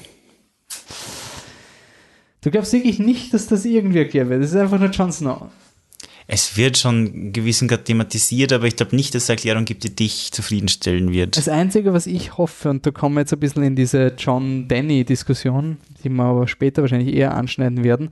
Ich glaube zum Beispiel, dass dem Jon Snow dieses Targaryen-Tum ziemlich am Arsch gehen wird. Mhm. Ich glaube nicht, dass das für ihn was Tolles ist, weil er ist jetzt endlich angekommen und er ist ein self-made mhm. King und jetzt kriegt er das quasi aufgehalst hm. und ist nicht mehr das, was er eigentlich war. Mhm. Also das wird ein wahnsinnig geiler Identitätskonflikt und das muss halt noch ein bisschen rausgearbeitet werden. Aber für den John gibt es genug, da kommen wir später hin. Du meinst, ich werde unglücklich. Mhm. Ich wärst wahrscheinlich recht. Ähm, Vielleicht bin ich auch immer nur zynisch geworden durch andere. Ich, mein, ich muss schon sagen, es ist ja nicht so, dass es nicht einen Grund gibt, warum der Jon Snow der Hauptdarsteller ist in seiner mhm. Storyline. Mhm. Also ich finde seine Storyline toll, ich mag sie. Es ist wirklich jemand, der sich hocharbeitet, ebenso wie die Danny. Es passt, dass das die zwei Outsider sind, die dann Song of Ice and Fire sind. Und wir wussten natürlich, dass sie nicht die Outsider sind, alleine aufgrund ihrer Alleinstellungsmerkmale mit, da gibt es eine Person mit grün, mit Blaufilter und eine Person mit Gelbfilter und die haben nur Supporting Characters, die können nicht sterben. Mhm. Also wir wussten vom Meta-Kontext. Aber ja, es, es, es ist verdient, dass er da ist, wo er ist, aber hoffentlich wird es kein Harry Potter. Gut, jetzt kommen wir zum großen Bösewicht. Platz 2 unserer most anticipated Auflösungen, mhm. White Walkers. Beziehungsweise der Night King. Und Bösewichte. Bösewichte an sich, ja. Was ist die Relevanz von einem Bösewicht, vor allem fürs Ende? Wie muss der Bösewicht besiegt werden? Muss der Bösewicht besiegt werden? Der Night King verwirrt mich, weil ich ihn erstens immer mit dem Night King verwechsle aus den Büchern, Büchern und ich nicht weiß, wer wer ist. Wir also nur zur Erklärung für die Leute, die es nicht kennen, es gab der Night King ist eine Figur in den Büchern. Das war ein Lord Commander, der sich in eine Frau mit blauen Augen in eine, man weiß nicht was, ob sie ein Zombie war oder ein White Walker, aber er hat sie zu seiner Frau genommen und ist dann zu seinem bösen Overlord Night's Watch Typen worden und die Starks und die Wildlings haben den dann gemeinsam getötet. Aber das ist jemand, der schon existiert hat, wie es die Wall gegeben hat. Zumindest müssen wir davon ausgehen, weil er als Lord, Lord Commander, Commander der genau. Night's Watch, also da, da gibt es aber crazy Fan-Theorien, die erklären, warum das trotzdem der Night's King sein kann. Aber wir machen jetzt mal die Trennung. Es gibt die Buchfigur Night's King und, die und Night King. Mhm. Ist einfach der König der Nacht. Und über den Night King wissen wir nicht besonders viel, außer seit kurzem seit einem Interview mit seinem Schauspieler wissen wir doch ein bisschen mehr. Ja, Dürfen wir das- das bringen oder ja, nicht? ja, das finde ich ist kein Spoiler, das ist Teil des Marketings. Ähm, das ist der, warte, ich schaue nur den Schauspieler nach. Ähm, das ist der Wladimir Furdik. Äh, der spielte den White Walker in Staffel 5, der gegen den Jon Snow kämpfte, nicht den Night King aus Staffel 5. Mhm. Und spielt seit Staffel äh, 6 den Night King, deswegen schaut er anders aus. Mhm. Also, ja. Und was hat er gesagt? Er erklärt, dass, er, dass der Night King, die Figur Night King in der letzten Staffel ein Ziel hat, also jemanden, den er umbringen will, eine Figur, die er umbringen will. Ich glaube, ich sage da wörtlich. People will see he has a target. He wants to kill. Also he has a target, he, wants, to kill. ja. And you will find out who that is. Mhm. Das heißt, er hat irgendeine Motivation. Er ist nicht einfach nur ein zielloses Eisleichen verbreitendes Wesen. Das wissen wir. Aber, und wir wissen halt, dass die Children of, of the Forest ihn erzeugt haben. haben, ja, ja, voll. Und ja, das. Es ist halt, na gut, die Schlacht mit ihm, das haben wir ja auch schon gesagt, oder? Die große Schlacht von Winterfell ist in Folge 3. Ja, Das heißt, jetzt wissen wir, weil der Sapochnik da Ja, Regie führt. Jetzt gibt es genau die Möglichkeit, dass er in dieser Folge schon besiegt wird und eh nicht der Endgegner ist, oder er ist, er ist in irgendeiner Form der Endboss, aber dann braucht er eine persönliche Beziehung zu unseren Figuren und die hat er offensichtlich nicht. Ne? Außer zu John, oder? Zu John insofern, Er hat so eine oberflächliche Ja. Come at me, Bro. die sind sich schon mal begegnet und der Night King hat gesehen, hey, der kämpft gegen mich, den werde ich jetzt. Aber das kann nicht der sein, von dem der, der Schauspieler redet in, im Interview, oder? Ich, ich habe schon das Gefühl, dass der Night King, er muss mal einen Grund haben, wieso die White Walker in Folge 1 erscheinen. Mhm. Und ähm, er, ich glaube, er hat den John nicht am Radar gehabt. Bis Kann ich mir auch nicht Folge, vorstellen. Ja. Bis Staffel Bis sie 5. sich begegnet Also sind. Ja. was auch immer seine Agenda ist, John ist ein Hindernis. Mhm. Aber das war nicht der Grund, er kam nicht in die Welt, um John zu töten, außer er hat eine Prophezeiung gehört, dass, dass der John kommt. Kann und in dem Moment in? Staffel 5 realisiert er, das ist der Prophezeite und den muss ich umbringen. Na, wir haben, aber wir wissen ja, dass der Night King außerdem den Three-Eyed Raven, den vorherigen, umgebracht hat. Ne? Also ich bin überzeugt davon, dass der Night King irgendwas gegen den Three-Eyed Raven hat und das ist momentan der Brian. Mhm. Und das ist wohl diese persönliche Beziehung, die da erst hergestellt werden muss eigentlich. Ja, die aber auch existiert in Staffel 6. Also das finde ich, also was wirklich, was die Serie so top gemacht hat, war einen Antagonisten, der nicht redet, irgendwie Mhm. Szenen zu geben, wo du hinterfragst, wieso er ist, wie er ist. Also wo er vom, vom Free-Eyed Raven steht und ihn anschaut, man kann sich einbilden, dass die zwei eine Beziehung Mhm. haben. Also da, da war irgendwas. Erster Tipp, sie waren Brüder. Oder? Lovers. Jetzt, wo das modern ist, dank? Dumbledore und Grindelwald, ja. Sure, sure, why not? Alles Ähm, möglich, aber es, das erklärt halt noch nicht, was er jetzt gegen einen Brian hat, außer dass der jetzt der Three-Eyed Raven ist. Also wenn, wenn es einfach nur reicht, dass, dass wir sagen, er hat was gegen den Three-Eyed Raven und der wird wiedergeboren in Brian, dann okay. Dann ist es keine persönliche Beziehung. Oh, warte mal kurz. Was ist? Ich glaube schon, dass es darauf hinauslaufen wird, dass es keine Magic mehr gibt in der Welt. Die Mhm. Magic wird irgendwie wieder weggehen. Ähm, so Herr der Ringe-Style. Mhm. Ähm, was ist, wenn, ich meine, er ist von Children of the Forest Magie am Leben erhalten worden, er will sterben. Also er will quasi den Free Raven umbringen, damit er aufhört zu existieren. Und dann müssen sie den Bran umbringen, damit das endlich aufhört. Mhm. Irgendwie so in die Richtung, weil quasi diese Magic, dieser Nexus, weil diesen, es, es wurde ja schon der Master Switch etabliert, Mhm. dass die White Walker abschalten können, aber was ist, wenn der Brand der Master Switch ist, weil quasi solange der Free-Eyed Raven existiert, existiert Das ist die, Magic. die Mhm. Magie der Children of the Forest Ja, das stimmt. und er will das endlich beenden. Also du glaubst auch, weil das haben wir jetzt, das hast du jetzt einfach nur so reingeworfen. Du bist schon noch der Überzeugung, dass, äh, der, dass der Night King eigentlich nicht leben will. Ne? Also dass er schon, von der also Magie die- am Leben erhalten wird quasi und dass er sterben möchte unbedingt. Ja, ich glaube, das ist doch eine, eine ganz klassische Geschichte von, du musst den Tod akzeptieren. Und du da, also was Harry Potter ja auch, ich finde, ist eine schöne Message. Mhm. Harry Potter ist ein bisschen versaut, aber ich finde die Message von Harry Potter ja trotzdem irgendwie okay, Mhm. dass du Leuten sagen wirst, hey, Tod ist da, akzeptier ihn. Mhm. Es ist halt was anderes, wenn der Sirius sagt, ne, Tod ist Super, ist das Geil, Harry. urcool. Wirklich. Lass dich umbringen. Das ist äh, ursuper. Ja, das ist ein Unterschied und äh, ich bin eben auch dieser Überzeugung, dass der Night King als der angebliche große Bösewicht und der Repräsentant von Tod in Wirklichkeit einfach nur sterben will und nicht kann, weil eben weil scheinbar der Three-Eyed Raven ihm am Leben erhält. Oder es gibt was anderes. Es kann auch ein Was Imbalance in the world sein. Mhm. Die ist. Aber wir wissen, er ist eine Waffe, die erzeugt wurde, um zu töten. Mhm. Das ist seine Motivation. Gibt es andere? Also gibt es noch? Also was ist deine Meinung zum Night King? Was ist seine Beziehung zu den Hauptdarstellern? Ach so, na, ich fürchte eben, dass, also entweder es ist was, was wir noch gar nicht wissen, das würde mich auch freuen, wenn der irgendwie wirklich was. Ich habe eigentlich gar nicht damit gerechnet, dass wir jemals herausfinden, wer der Night King ist. Also mich hat das ziemlich überrascht, das Interview, dass wir scheinbar doch mehr über ihn Ja, erfahren ich, in der letzten auch, Staffel. ich, ich war bei der Podcast-Planung, war so ein, wollen wir überhaupt zu viel spekulieren, weil wir wissen nicht, ob da irgendwas relevant sein wird. Wenn wir können immer noch zu viel in das Interview hineininterpretieren.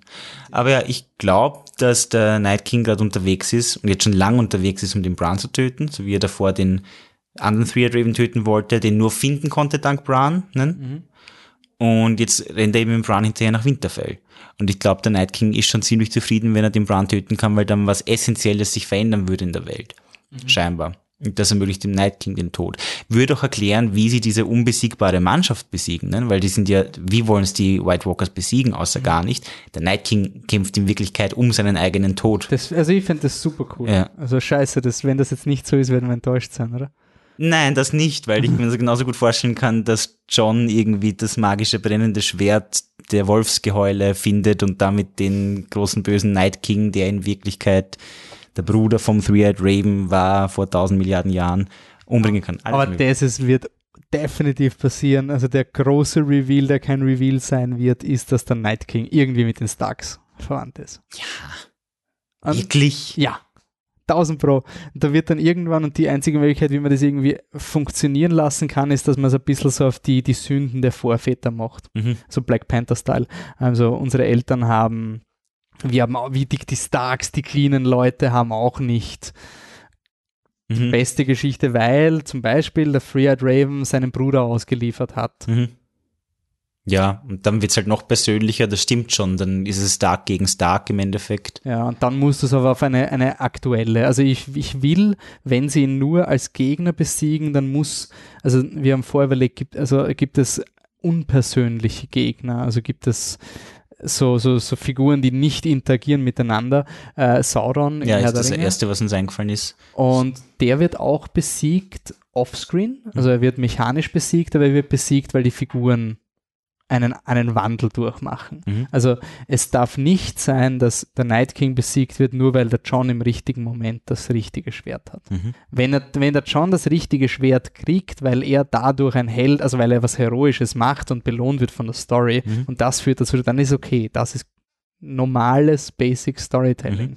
Ähm, ja, ansonsten, es gäbe zum Beispiel in Star Wars, der Imperator hat keine persönliche Beziehung zu Luke Skywalker, aber er hat sehr wohl eine persönliche Beziehung, weil er natürlich den Vater von Luke Skywalker kontrolliert. Mhm. Damit ist eine Figur, die keine Beziehung zum Hauptdarsteller hat, ist nicht verwandt oder haben sich nie getroffen, Mhm. extrem emotional getriggert, weil du weißt, der hat etwas in meinem Leben verändert. Die Danny braucht das nicht. Die Danny hat ihren Drachen verloren. Mhm. Also das ist anscheinend an sich eine super Motivation. Ist auch der Eisdrache wird ein super Plot-Device sein, um zu erklären, warum die Drachen nicht gleich die White Walker töten. Mhm. Also das wird das recht angenehm von, vom Power Balance. Ähm, ansonsten fallen mir jetzt keine großen abstrakten Bösewichte ein. In Lost gab es ein In- Smoke Monster. Nein, so Fantasy-Stories fällt mir jetzt auch keiner ein. Da achten, glaube ich, auch eigentlich die. Warte mal, was ist denn bei Chronicles of Narnia? Gibt es da einen Bösewicht? Ich weiß es gar die nicht. Atheisten. Stimmt. Ähm, äh, aber bei, man könnte schon sagen, da könnte das Ding schon in Lost-Bereiche reingehen, weil zum Beispiel das Smoke Monster in Lost, das war ein Rauchmonster, was sehr, sehr mysteriös war, man hat nie gewusst, was macht es. Da hat Milliarden Theorien gegeben, dass in einem Frame hat das Smoke Monster drei Knubbel und deswegen heißt es Cerberus Mhm. und oh mein Gott. Ja. Das ist total versaut worden, weil sie das Smoke Monster personalisiert haben in einen Zuerst nicht versaut. Ich finde, das hat im ersten Moment hat's gut funktioniert. Ja, das Problem war aber, dass sie ihn dann quasi, das Smoke Monster hat dann die Form einer Figur angenommen, die schon gestorben ist. Und die Story hat aber diese Figur dann irgendwie als diese Figur behandelt, Ja, nicht voll. als das Smoke Monster. Hm. Weil sie quasi gewusst haben, okay, das Smoke Monster ist abstrakt, das gibt seit Jahrmillionen, das hat keinen Bezug zu unseren Figuren. Deswegen in, in Staffel 1 gab es einen Typen, der dann mit dem Hauptdarsteller widersprochen hat. Hm. Das heißt, Full Circle, die müssen gegeneinander kämpfen. Hm. Aber es war halt nicht, ein Personal, emotionales Gegeneinander ja, kämpfen, genau. weil es war ein Smoke Monster. Mhm. Das war nicht John Locke, sondern ja, Mhm. wer anders. Insofern, das wäre schon gefährlich, dass sie da Ja, stimmt. irgendwie versuchen, über den Night King. Dass wir jetzt auf einmal plausibel glauben sollen, Aber dass. du musst ja nur, nur von der Logistik. Er wird nicht reden. Das heißt, wir werden maximal über den Brand seine Flashbacks herausfinden, wer er ist. Oder er macht eine Mind-Connection zu. ja, aber zu Bran und als redet mit Night ihm. King wird er nie reden.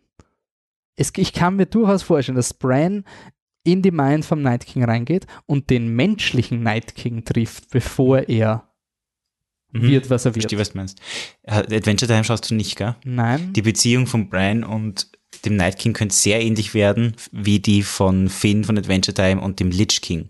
Der Lich King ist auch das personifizierte Böse, er ist, steht für Tod und, und Verreckung und einfach äh, das Ende von allem und das absolute Chaos. Sehr Dark Tower. Ich glaube, die würde Adventure Time so gut gefallen. Das haben wir schon viele gesagt. Ja. Ich habe noch keine Zeit gehabt. Ähm, und der Lich King ist jetzt halt normalerweise auch nicht, wenn er auftaucht, der, der, der, er redet schon öfter, aber er baut halt, er kriegt halt so eine Mental Connection zu Finn. Und dann redet er schon mit ihm ganz normal und das kann ich mir schon vorstellen, dass das da auch machen. Okay. Ähm, einfach nur, ich, ich fände es auch nicht unglaubwürdig, wenn der Night King im, im Brain irgendwie zeigt, wofür er eigentlich kämpft und was ihnen bevorsteht. Aber über wenn sie- Bilder, oder? auch über Reden von mir aus. Aber ja, über Bilder von. Es ist eigentlich ganz egal. Aber dass der, wenn wir jetzt nicht davon ausgehen, dass der Night King sterben will, weil das ist jetzt unsere Interpretation, dann kann ich mir vorstellen, dass der Night King ihnen vermittelt, äh, ihr, ihr macht jetzt, was ich will oder das und das passiert und solche Dinge, also so typische Bösewichtdrohungen und dass er das über Mind Connection zum Brain macht zum Beispiel. Mhm. Und ich glaube schon, dass er da reden darf auch. Oder findest du, die Figur ist versaut, wenn man ihre Stimme hört?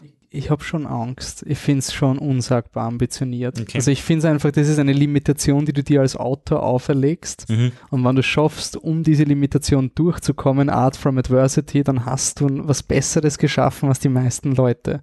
Also alleine, dass du jetzt schon seit Staffel 4 existiert der Night King, Mhm. dass er auf jeden Fall eine Bedrohung wurde und ernst zu nehmen ist als Gegner, finde ich schon mal eine große Leistung, weil das ist nicht so selbstverständlich. Das ist vor allem eine Regieleistung. Mhm. Also inszenatorisch, wenn der Sapochnik nicht Hard Home gemacht hätte, dann würde man gar nicht diskutieren. Also es hätte auch ein anderer Regisseur, aber die Art, wie es gemacht wurde, ähm, dann würde man gar nicht diskutieren, ob er eine Motivation hätte, weil es ist genau diese Unsicherheit. Ich finde, das, das Navigieren sie sehr gut, dass du ihn oft genug schauen lässt, so mit seinem Stare, Mhm. dass du überlegst, denk danach, ohne es jetzt zu, zu übertreiben.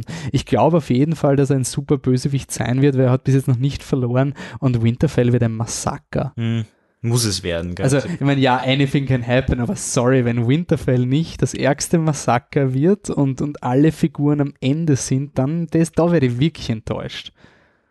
es sind ja vorbereitet die geheimen Tunnel unterm Schloss, durch die sie flüchten können, die, die nicht, also die Überlebenden. ne? Also es ist nicht so, dass alle Gibt's sterben die müssen. geheimen Tun- Also, es gibt Der die Theon, der Theon entkommt so aus. aus Ah ja, nein, nein, nicht entkommen. Es wird ihm gesagt, dass es dass Ah ja, kommen könnte. Ja. Ja. stimmt, super. Geil. Also es gibt für die, die überleben, die geheimen Tunnel. Das heißt, wir brauchen jetzt nicht Angst haben, dass wirklich Sam und Gilly und alle, die Ja, vor allem der Varys muss entkommen und Ja, stimmt, der der Varys muss in entkommen. den, in den Crypt. Also er muss Mit der nicht, Gilly. aber, ja, aber alle Zivilisten werden wahrscheinlich flüchten. genau. Und die werden sich in den Crypt sein und dann wird der Sam herausfinden, hey, da ist es. Ich finde es übrigens urcool, dass der Sam nicht kämpft. Er ist ja in Das ist sehr mit, vernünftig, ja. mit der Gilly dort. Das Mhm. finde ich echt toll, weil das war schon etwas, was mir ein bisschen gestört hat in Staffel 4, wo der Sam so ein Mann ist und dann geht er raus. Und Aber jetzt gerade freue ich mich voll auf den Moment, wenn die einzige überlebende kämpfende Figur runterkommt in die Crypts und sagt, it's over und dann müssen alle flüchten. Jetzt freue ich mich gerade auf den Moment. ja, aber das wird, Ha? also ich freue mich so auf das Battle von Winterfell, weil alleine wie der Sapochnik beschrieben hat, weil er hat gesagt, es wird die längste Schlacht der Filmgeschichte quasi. Also Helms Klamm ist, glaube ich, 40 Minuten. Mhm. Ich weiß nicht, wie sie das getimed haben, weil zwischen Helms Klamm passieren ja noch viel Talkie-Talkie. Mhm. Ähm, und er hat gesagt, er glaubt nicht, dass es ein Problem ist, weil solange du immer mit den Figuren emotional mit bist, ist es, ist Mhm. es keine Schlacht. Mhm. Und was mich auch voll hypt ist, sie haben anscheinend das Winterfell-Set so gebaut, dass sie die Kamera überall hinstellen können. Also sie, es ist total absurd, dass Game of Thrones mehr Freiheit für Regisseure also die Freiheit, die Regisseure wie Christopher Nolan in Blockbustern haben, gibt es jetzt in Game of Thrones. Mhm. Weil, wenn man sich Marvel anschaut, die, die haben quasi urteure Schauspieler und die müssen äh, die Action-Szene jetzt so drehen, ohne dass der Mark Ruffalo jetzt am Set ist. Dann drehen sie jetzt mal mit einem Spider-Man-Schauspieler und dann mit dem und dann shoppen sie das alles zusammen. Mhm. Und es führt dazu, dass die Hauptdarsteller immer auf einer flachen Ebene stehen, weil sie werden quasi zusammen photogeshoppt. Mhm. Und jetzt haben sie wirklich ein Set und sie haben alle Schauspieler bei sich gehabt. Also ich bin vom, vom Regietechnischen bin ich total gehypt. Und Entertainment Weekly hat berichtet, dass sie nicht nur, dass die Schlachten jetzt urviel Arbeit waren, Mhm. sondern dass sie auch teilweise Szenen, die im TV sehr schnell passieren, also zum Beispiel wir reden in einem Korridor miteinander, ist überproportional oft gedreht worden für eine Serie. Mhm. Also auch die ruhigen Szenen. Das hat mir wirklich, ich glaube, das haben sie auch durchsickern lassen, damit nicht nur der Fokus auf die Schlacht ist, aber die Character Moments dürften anscheinend auch Mhm.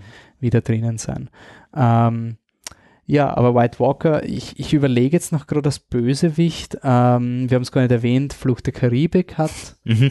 Einen Bö also ich könnte mir auch, also es gibt ja die David Jones Theorie, also auch vom Ende, ich finde Flucht der Karibik ist ein tolles Ende, weil alle Figuren überleben, aber at a cost. Also Will Turner, der Hauptdarsteller von Flucht der Karibik, wird nicht, er überlebt zwar, aber er ist mit einem Fluch gebunden Mhm. und es führt, also bei Flucht der Karibik geht's, also das wäre für mich schon ein bisschen so eher, also Flucht der Karibik, so sehr die Leute die Filme hassen, ist für mich so ein Best-Case-Ende für Standard. Also Mhm. es ist jetzt nicht greatest Mindblower, aber am Ende von Flucht der Karibik 3 kriegt jeder mal seinen Hero-Shot und du hast viel Spaß und es ist alles episch und cool, aber zum Schluss zahlen die Figuren drauf, aber der Preis, den sie zahlen, führt dazu, dass die Welt wieder balanciert ist. Mhm. Also in Flucht der Karibik ist ein Ungleichgewicht in der Welt durch David Jones, durch seine Selbstzucht. Und die wird jetzt gelöst durch einen neuen David Jones, der mit sich selbst im Reinen ist. Also ich könnte es auch akzeptieren, dass der Night King jetzt quasi, dass er nicht besiegt werden kann, sondern jemand muss der neue Night King werden und hält diese Armee jetzt quasi Mhm. zurecht Mhm. ist quasi jetzt im Norden und, und irgendwie so ein Schatz. Mhm. Also das könnte, könnte ich mir auch vorstellen. Aber da ist es auch eine persönliche, ein, ein persönliches Opfer. Und wenn Mhm. das nicht kommt, haben sie es versaut. Also wenn der Jon Snow den Night King nur besiegt, weil er ihm eine reinhaut, dann haben wir Black ist, die, Panther. Ge- ist die Gefahr real vorhanden? Ich, Ich kann es mir nicht vorstellen. Also wenn, wenn, wenn Benioff und Weiss, sie sind jetzt nicht George R. R. Martin, aber sie verstehen, wie Stories funktionieren. Also das kann man nicht abstreiten. Ich bin auch jetzt beim Rewatch wieder begeistert gewesen, wie gut Staffel 5 ist. Also Welche ist die fünfte? Die, wie die alle hassen mit, mit Ramsey und Sansa Echt? und, und Okay. Hardhome und so. Ähm, aber wir, wir haben jetzt nicht unseren Adaptionspodcast gemacht, aber sollte endlich Buch 6 rauskommen, wird quasi ein inverser Adaptionspodcast gemacht, kündige ich mal an. Okay, White Walker, große Unbekannte, aber wir haben ungefähr etabliert, was ein Bösewicht Ja. Machen Die muss. Frage ist halt natürlich, ist der Night King überhaupt unser großer Bösewicht oder ist es Cersei im Endeffekt? Das ist nämlich die nächste Option. Und das bringt uns zum Thema Breaking the Wheel, ne? Weil was genau passiert jetzt am Schluss von dieser Serie? Sitzt jemand, der es verdient hat am Iron Throne? Gibt es überhaupt keinen Iron Throne mehr? Geht es überhaupt noch um den Iron Throne-Konflikt? Weiß ich nicht. Ich gehe ja davon aus, dass mit Folge 3 oder halt Mitte der Staffel diese Nightwalker-Geschichte irgendwie, Nightwalker, Night King-Geschichte irgendwie ein Ende gefunden haben wird. Was ich vor einer Weile noch nicht glaubt hätte, aber mittlerweile schaut es ganz danach aus. Und dann bringt uns der Konflikt nach King's Landing. Was ist da der Konflikt jetzt gerade? In King's Landing. Cersei ist.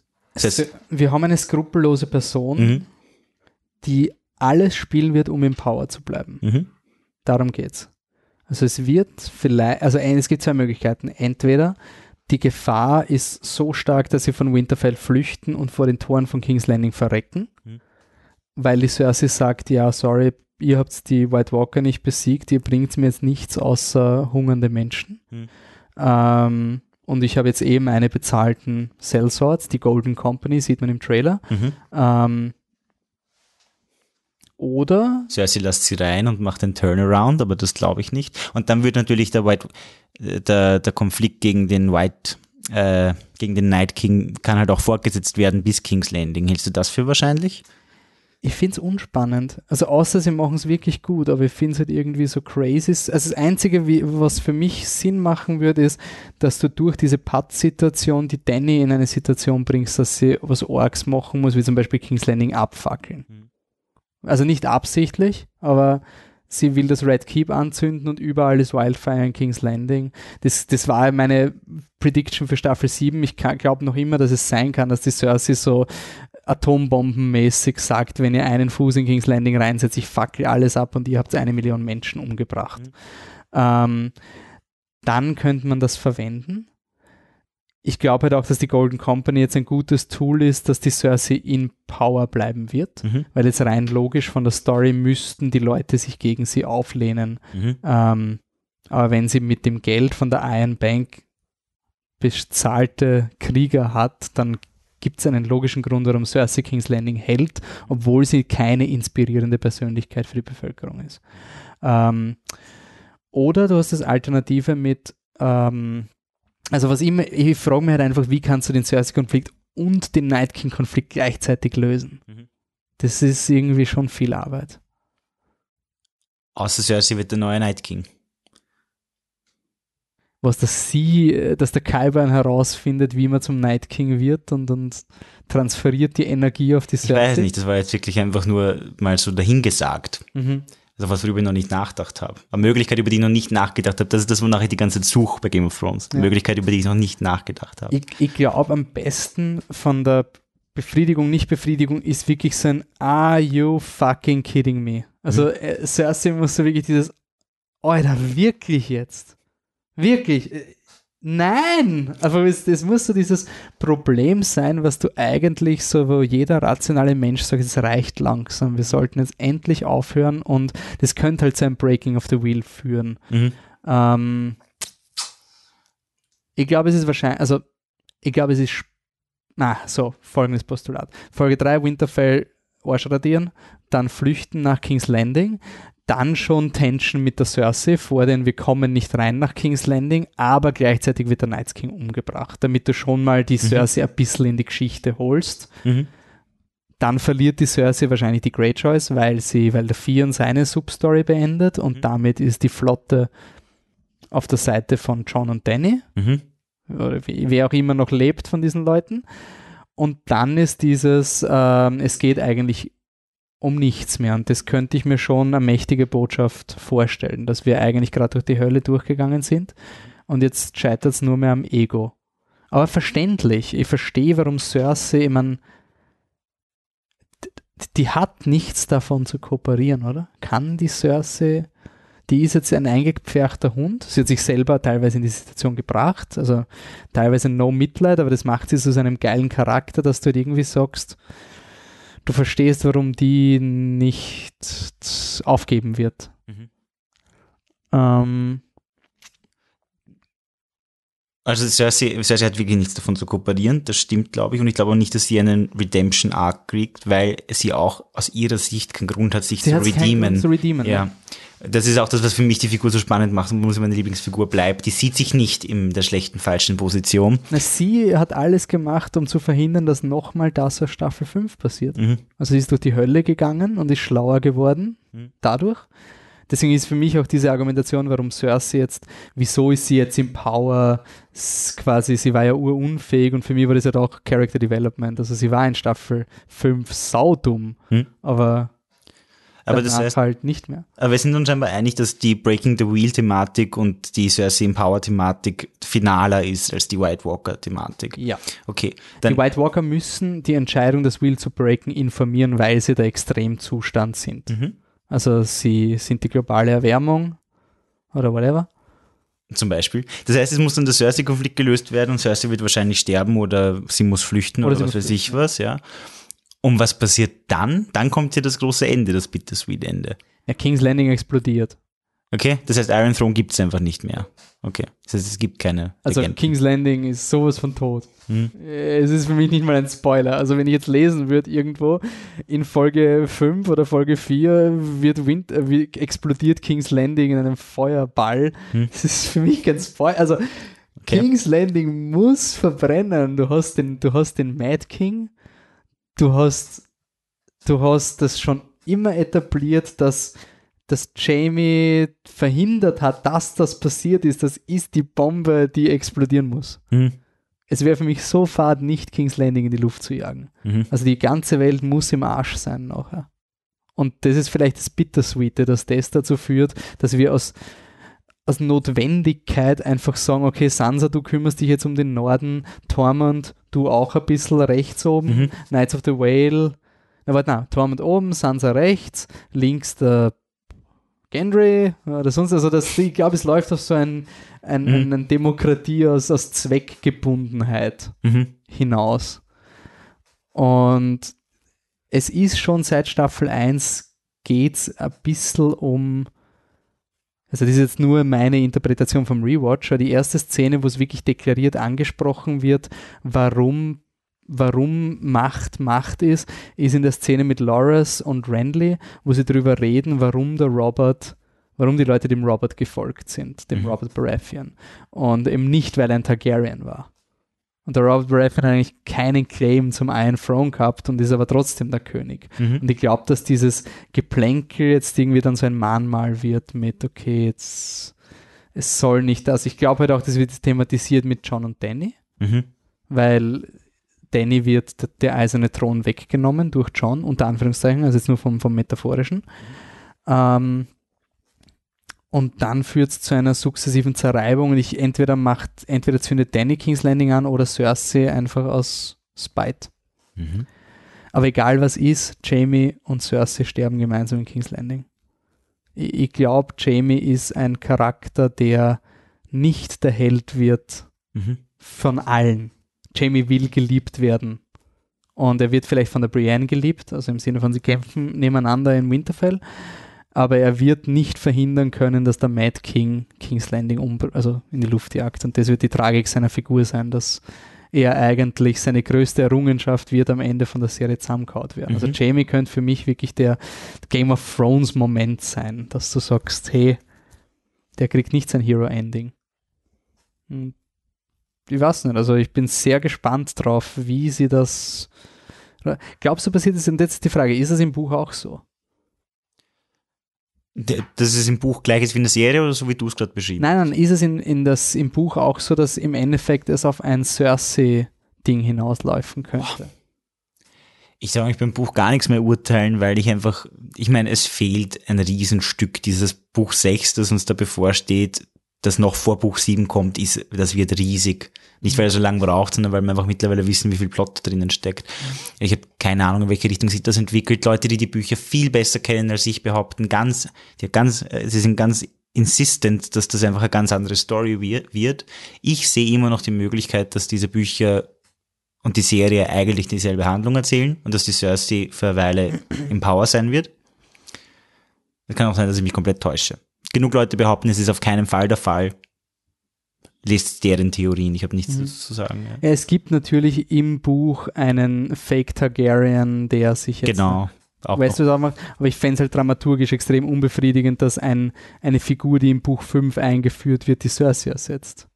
Also, Mhm. das ist für mich ein bisschen, So langweilig. es Halt. ist urscheiße, vor allem ist es Ja. wieder ein Mann. Und da Mhm. kommen wir zu etwas, was vielleicht jetzt gerade diskutiert wird, was sie sehr viel hypen. Jetzt am Weltfrauentag hat es einen Vogue-Artikel gegeben ähm, über die Frauen in Game of Thrones, das jetzt eigentlich, also wir haben, wir haben zwei Männer, Night King und John, Mhm. und wir haben die Cersei, die Danny und Das, die Sansa. Sansa? Nicht Winterfell, aber die Knights of the Whale. Also Mhm. quasi, wir haben drei von fünf Fraktionen werden von Frauen angeführt und wenn man jetzt ganz genau ist, könnte man sagen, der Night King ist jetzt vielleicht, ne, ist ein Mann, so geschlechtsneutral. mehr oder weniger geschlechtsneutral schon, oder? Kann man schon sagen. Also, es ist, glaube ich, relativ wurscht. Es könnte auch eine Night Queen sein bei dem. Also, es ist, Hm. Er war er ein Mann, bevor er zum White Walker ja, er wurde. ist halt völlig entmenschlicht. Also von den Menschen ist eigentlich, haben die, haben die Feminazis übernommen, quasi, die Bösen, die jetzt auch Captain Marvel machen und ihre Agenda immer pushen. Diese böse gemeinen Menschen, die dauernd wollen sie Frauen und so. Ähm, ich habe es total spannend gefunden, weil die Lina Heidi war das, glaube ich, die hat im Interview gesagt, dass die Autoren das immer gewusst haben, dass auf so eine eine Upending von der Patriarchie Mhm. hinausläuft. Also das haben sie ihr anscheinend schon früh gesagt, dass das das, das lange Ziel dieser Serie ist. Mhm. Was man auch in Staffel 7 gesehen hat, wo die Olenna, die Elaria und der Tyrion der War Council waren, also quasi auch Mhm. 66% Frauenanteil bei der Danny Mhm. oder 50%, wenn man den Varys mitnimmt. Ähm, und das finde ich irgendwie cool, weil die Lena Headey sagt dann halt auch, dass das der Grund war, wieso die zwei Autoren halt immer mit der Kritik umgehen konnten, Mhm. die ihnen entgegengeworfen wird. Also man Von denkt jetzt an Staffel 5 Genau. die Sansa, ganze Sansa-Ding, die wir jetzt, der Podcast ist zu lang, als dass wir das jetzt auch noch diskutieren können, aber es ist natürlich diskutiert worden über Frauendarstellung und es ist eine Thematik, die zu groß ist, dass ich das jetzt schnippisch beantworten will. Ähm, auf jeden Fall finde ich es jetzt sehr spannend, ich finde auch die ich finde es immer urgeil, die Kostüme zu lesen, was sie sich gedacht haben. Also Sansa-Kostüm ist jetzt so kriegsrüstungsmäßig. Mhm. Auch die Cersei ist ja in Staffel 7 hat sie in jeder Szene, wo sie quasi öffentlich auftritt, hat sie so Skelettdinge. Also sie hat sie ein Rückgrat und eine Panzerung auf den Schultern Mhm. weil sie quasi die Kostümdesignerin, scheiße, ich habe den Namen vergessen, ähm, die hat dann gesagt, ist es Deborah Riley, äh, Designer Game of Thrones, ich google das mal, quasi schützt sie sich vor dem, dem Rest der Welt und das Mhm. finde ich einfach urcool. Ähm, Aber glaubst du, hat das einen Einfluss aufs Ende? ich glaube nicht, dass sie es betonen. Ich meine, wenn sie die wenn sie die, Monarchie beenden, dann wird sie auch keinen einzelnen Ruler geben. Also ich glaube nicht, dass die Danny die, die Königin von Das wäre auch sehr wird. platt. Das ist ja genau nicht das Ziel von Upending of Also- Patriarchy, dass sie dann sagen, weil es eine Frau ist, ist alles okay. Also darauf wird schon nicht hinauslaufen. Also laut diesem Leak, es gibt ja die Leaked Scripts von Staffel 8 seit einem Jahr, die echt furchtbar sind, äh, ver verwandelt sich Arya in Littlefinger, bringt Cersei um und John stirbt und Danny sitzt dann mit Johns Kind am Iron Throne. Aha, spannend. Mhm. Hm. Ja, das wäre nicht Breaking the Wheel. Nein, das wäre Also das wäre das wär überhaupt nicht Breaking the Wheel. Ähm, es kann niemand am Iron Throne sitzen. John interessiert der Iron Throne nicht, oder? Hm, Dem ist ja, das nicht. völlig egal. Hm. Äh, es wird ihm jetzt quasi eine Agenda aufgezwungen, die er nicht will. Hm. Und das wird zu Reibereien. Glaubst du, wird das Inzest thematisiert? Also ich glaube, der John wird es als, als falsch sehen. Aber jetzt rein, äh, sie würde es nicht gutheißen, aber jetzt rein aus Story-interner Logik ist das überhaupt nicht schockierend für die Targaryens. Es wird für alle nicht so schockierend sein, außer für, also es wird für Danny und John schockierender sein, dass sie verwandt sind, als dass sie miteinander geschlafen haben und verwandt sind, glaube ich. Aber, der, aber es kann durchaus sein, dass das der Faktor ist, der den John beschließen lässt, diese romantische Beziehung einfach zu beenden. Ja. Ja. Aber sie werden, also einer von beiden stirbt mindestens, oder? Ich hoffe mal sehr auf beide. Ja, ich hoffe auch, aber ich kann mir ähm, nicht vorstellen, dass sie, die- die- dieses Thema mit Inzest ist so heikel. Ich glaube, sie werden es einfach umgehen, indem sie sagen, oh, wir hätten das nicht tun sollen und dann kommt der Tod dazwischen. Also, Mhm. dass du gar nicht beendest, ob sie jetzt nochmal zusammenkommen wären oder nicht. Das ist einfach, weil Story intern ist es für Targaryens, für die Danny, die aufgewachsen ist, in dem Verständnis, dass sie ihren Bruder heiraten wird. Sowas von überhaupt kein Problem. Also das darf für die Danny-Seite überhaupt kein Problem sein. Für den John natürlich Honor, äh, irgendwas wird es da schon geben. Diese, vielleicht sieht Danny ihn in dem Moment als so eine Bedrohung, weil er ja jetzt der eigentliche Erbfolger ist, dass sowieso sich das mit der romantischen Beziehung Ja, komplett ich glaube schon, weil sie haben, also die zwei Schauspieler haben das schon sehr angekündigt, dass das auf jeden Fall die Bedrohung sein wird. Mhm. Es könnte halt auch in diese Richtung gehen mit Breaking the Wheel. Also wenn du eigentlich, du hast das, ich finde ich find das dramatisch urspannend, dass du zwei Figuren hast, die sich über ihr Machtverhältnis komplett im Klaren sind. Also Mhm. der John followed. Punkt. Dort, jeder ist mit dieser Beziehung glücklich. Mhm. Und dann wird dir von der Gesellschaft quasi diktiert, nein, eigentlich gehört es andersrum Mhm. eigentlich eine lustige Gender-Sache Ja, auch, voll. oder? Also so ein, hey, der John wäre eigentlich zufrieden damit gewesen, dass Mhm. sie ist die hart arbeitende, jetzt ohne Stereotyp in den Raum, Mhm. das ist immer gefährlich. Aber es ist auf jeden Fall kein Problem für ihn, für eine Frau zu arbeiten quasi, bis gesagt wird, nein, eigentlich. Ich meine, nicht, weil er ein Mann ist, aber schon, weil in Westeros werden schon Männer bevorzugt, oder? Ähm, Das werden Also die, vom- vom der erstgeborene. Sohn, ja klar, auf jeden Fall. Ja, also du hast als. Frau sowieso nichts, selbst wenn er der Zweitgeborene wäre, wenn er, er ist jünger, also er, Er ist jünger. er ist Sie jünger ist, seine, sie ist seine Tante. Ach so, weil er ist direkte Blutlinie Ja, und deswegen. genau. Okay, sorry, aber wenn, angenommen, sie wären Geschwister und sie wäre älter, dann wäre er trotzdem in Westeros mehr berechtigt. Mhm. Erstgeborener Sohn, ja. Und wenn Warte mal, aber wirklich ist sie alle- älter? das, naja, sie wird geboren, wie sie flüchten. Also der John ist schon am Leben. Ja, stimmt. Also die Dany Stormborn ist, wie die Targaryens flüchten müssen. Und der John wird quasi zu der Zeit geboren, wie die Targaryens, wie King's Landing gerade fällt. Da geht der Ned Stark. Ähm, Okay. Nachdem King's Landing gefallen es kann ungefähr zeitgleich sein, aber es ist wurscht. Ich glaube, der George R. Martin hat es wahrscheinlich genau deswegen recht vage gemacht. Mhm. Aber du hast jetzt diesen Erbschaftsstreit, du hast wahrscheinlich die Sansa, die gegen die Targaryens sein wird. Mhm. Da habe ich schon richtig Angst vor, dass Leute das missverstehen als Bitchy Sansa. Mhm. Aber da muss ich einfach die Diskussion ausblenden. Aber für Sansa, ich finde die Sansa und die Cersei sind echt sehr vergleichbar, weil wenn die Sansa der Dany nicht traut, dann ist das für mich kein Catfight. Dann ist es nicht ein, hey, ich vertraue der Danny nicht, weil das ist eine andere Frau und Frauen können nicht miteinander, äh, sondern ich meine, der John hat eine politische Entscheidung ohne sie getroffen. Mhm. Und ähm, ich glaube, die Sansa wird die erste sein, die den John pusht, dass er ein Targaryen sein soll. Mhm. Schätze ich mal. Ähm, du hast den Sam, der noch wahrscheinlich auf der Seite von John sein wird und noch diesen Incentive hat, dass sein Vater umgebracht worden ist von der Danny. Ob das jetzt wirklich thematisiert wird, Mhm. ist die Frage. Und du hast natürlich die Knights of the Vale, die gegen die Danny sind, weil der Mhm. Targaryen cannot be trusted. Mhm. Also wir haben ein bisschen Platz für politisches Hickhack. Mhm. Und ich aber glaube aber, schönerweise jetzt im Winterfell und nicht drüben in King's Landing. Das ist ja cool. ja, aber ich glaube halt, dass es schon eher so sein wird, dass das in Folge 2 diskutiert werden wird Mhm. Und in Folge 4 aufgegriffen, nachdem Winterfell passiert ist. Mhm. Aber King's Landing wird verbrannt. Wir haben die Vision von der Danny gesehen in Staffel 2. Und irgendwie müssen die Leute draufkommen, dass dieses ganze Erbrecht nicht so leibend Also hoffentlich. Ich, ich hoffe einfach, dass sowohl Danny als auch John sterben und wir uns dann ewig in unserem Fankreis diskutieren können, wer jetzt der rightful Hm. ruler gewesen wäre. Punkt. Aus. Mhm. Aber Danny muss vorher noch die Drachen verlieren. Das fände ich schon sehr schön. Also sie verliert den Anspruch auf die Herrschaft Mhm. bluttechnisch und dann auch noch die Drachen. Und es, es wäre halt schon hart, wenn die Danny am Ende von Staffel 8, wenn sie nach King's Landing kommt, wieder die Beggar Queen ist.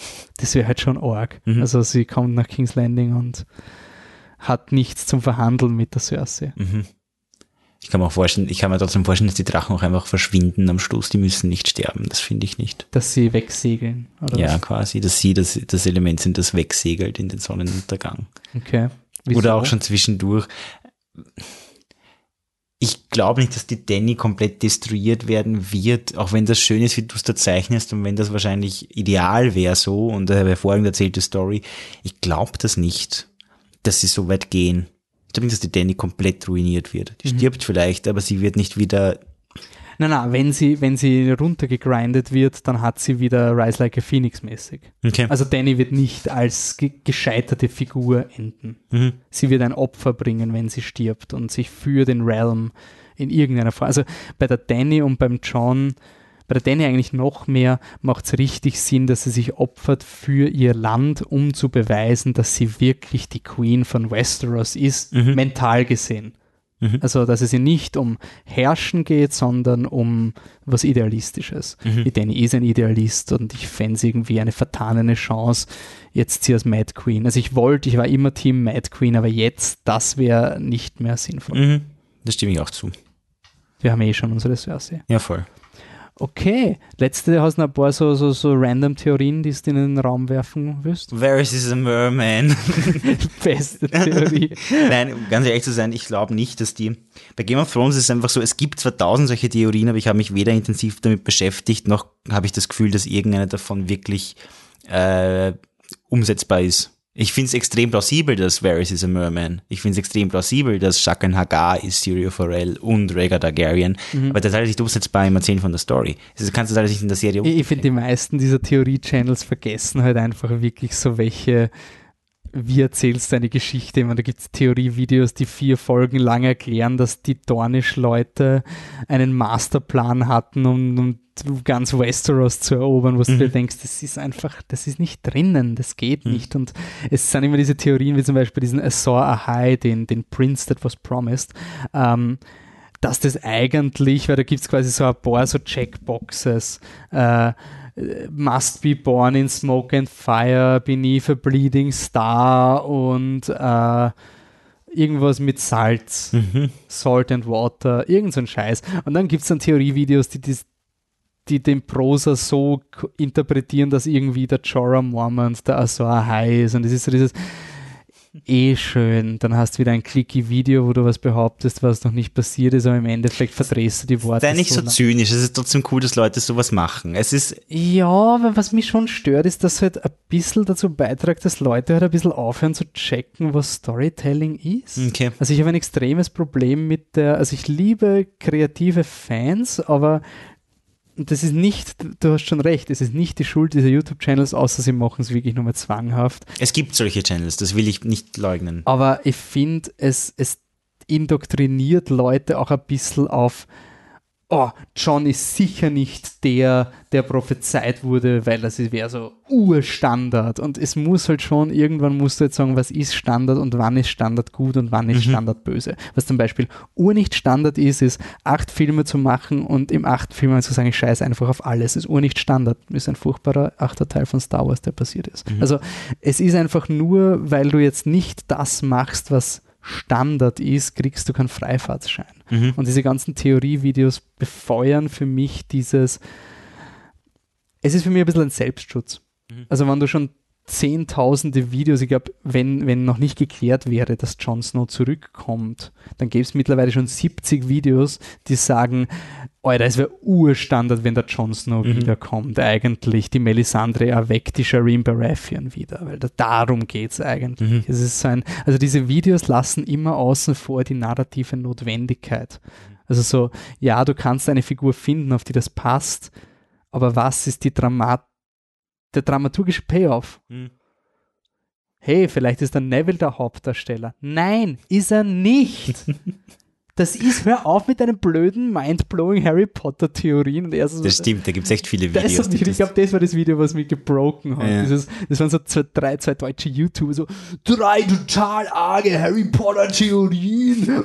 Oh, Neville ist eigentlich der Auserwählte. Das ist so, erstens mal, diese Theorie ist von der J.K. Rowling in ihrem eigenen verdammten Buch. Das ist keine Widerlegt Theorie. worden und anschließend, also angesprochen, dann widerlegt. Angesprochen, widerlegt und nochmal extra betont auf der Website, nein, es ist nicht so, ja. Und das sind dann sich diese Dinge so, ja, aber der Neville tötet die Nagini und das führt dazu, dass der Harry den Voldemort töten kann. Also ist eigentlich der Neville der Auserwählte. Und ein, ja, dann ist wahrscheinlich auch der Ron der Auserwählte, weil er den oder, oder sticht die, na, die Hermine sticht das, den Basiliskenzahn durch. In den Kelch, äh, ja. Äh, Nein, das lässt sie ihn Ron machen, glaube ich, oder? Na, Nein, weil er schon eins zerstört ja, ja, genau. Das ja.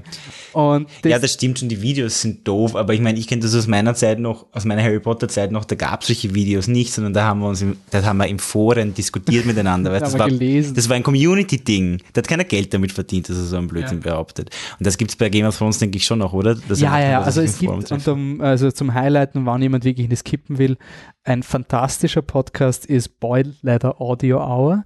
Das sind immer 60 Minuten und die Leute sind wirklich auf dem Abstrakten. Also denen geht es wirklich, die haben schon seit Jahren gesagt, Leute, die White Walkers sind nicht die Guten, hört auf damit. Das macht einfach so, wenn du die Biografie von George R. Martin anschaust, worum es ihnen geht, das macht keinen Sinn, dass die die Guten sind. Die sind super. Radio Westeros macht ähm, elendslange Analyse wie äh, Podcast, die dauern zweieinhalb Stunden. Mhm. Und da gibt es schon Theorien, wie zum Beispiel, und das sind Theorien, das finde ich geil.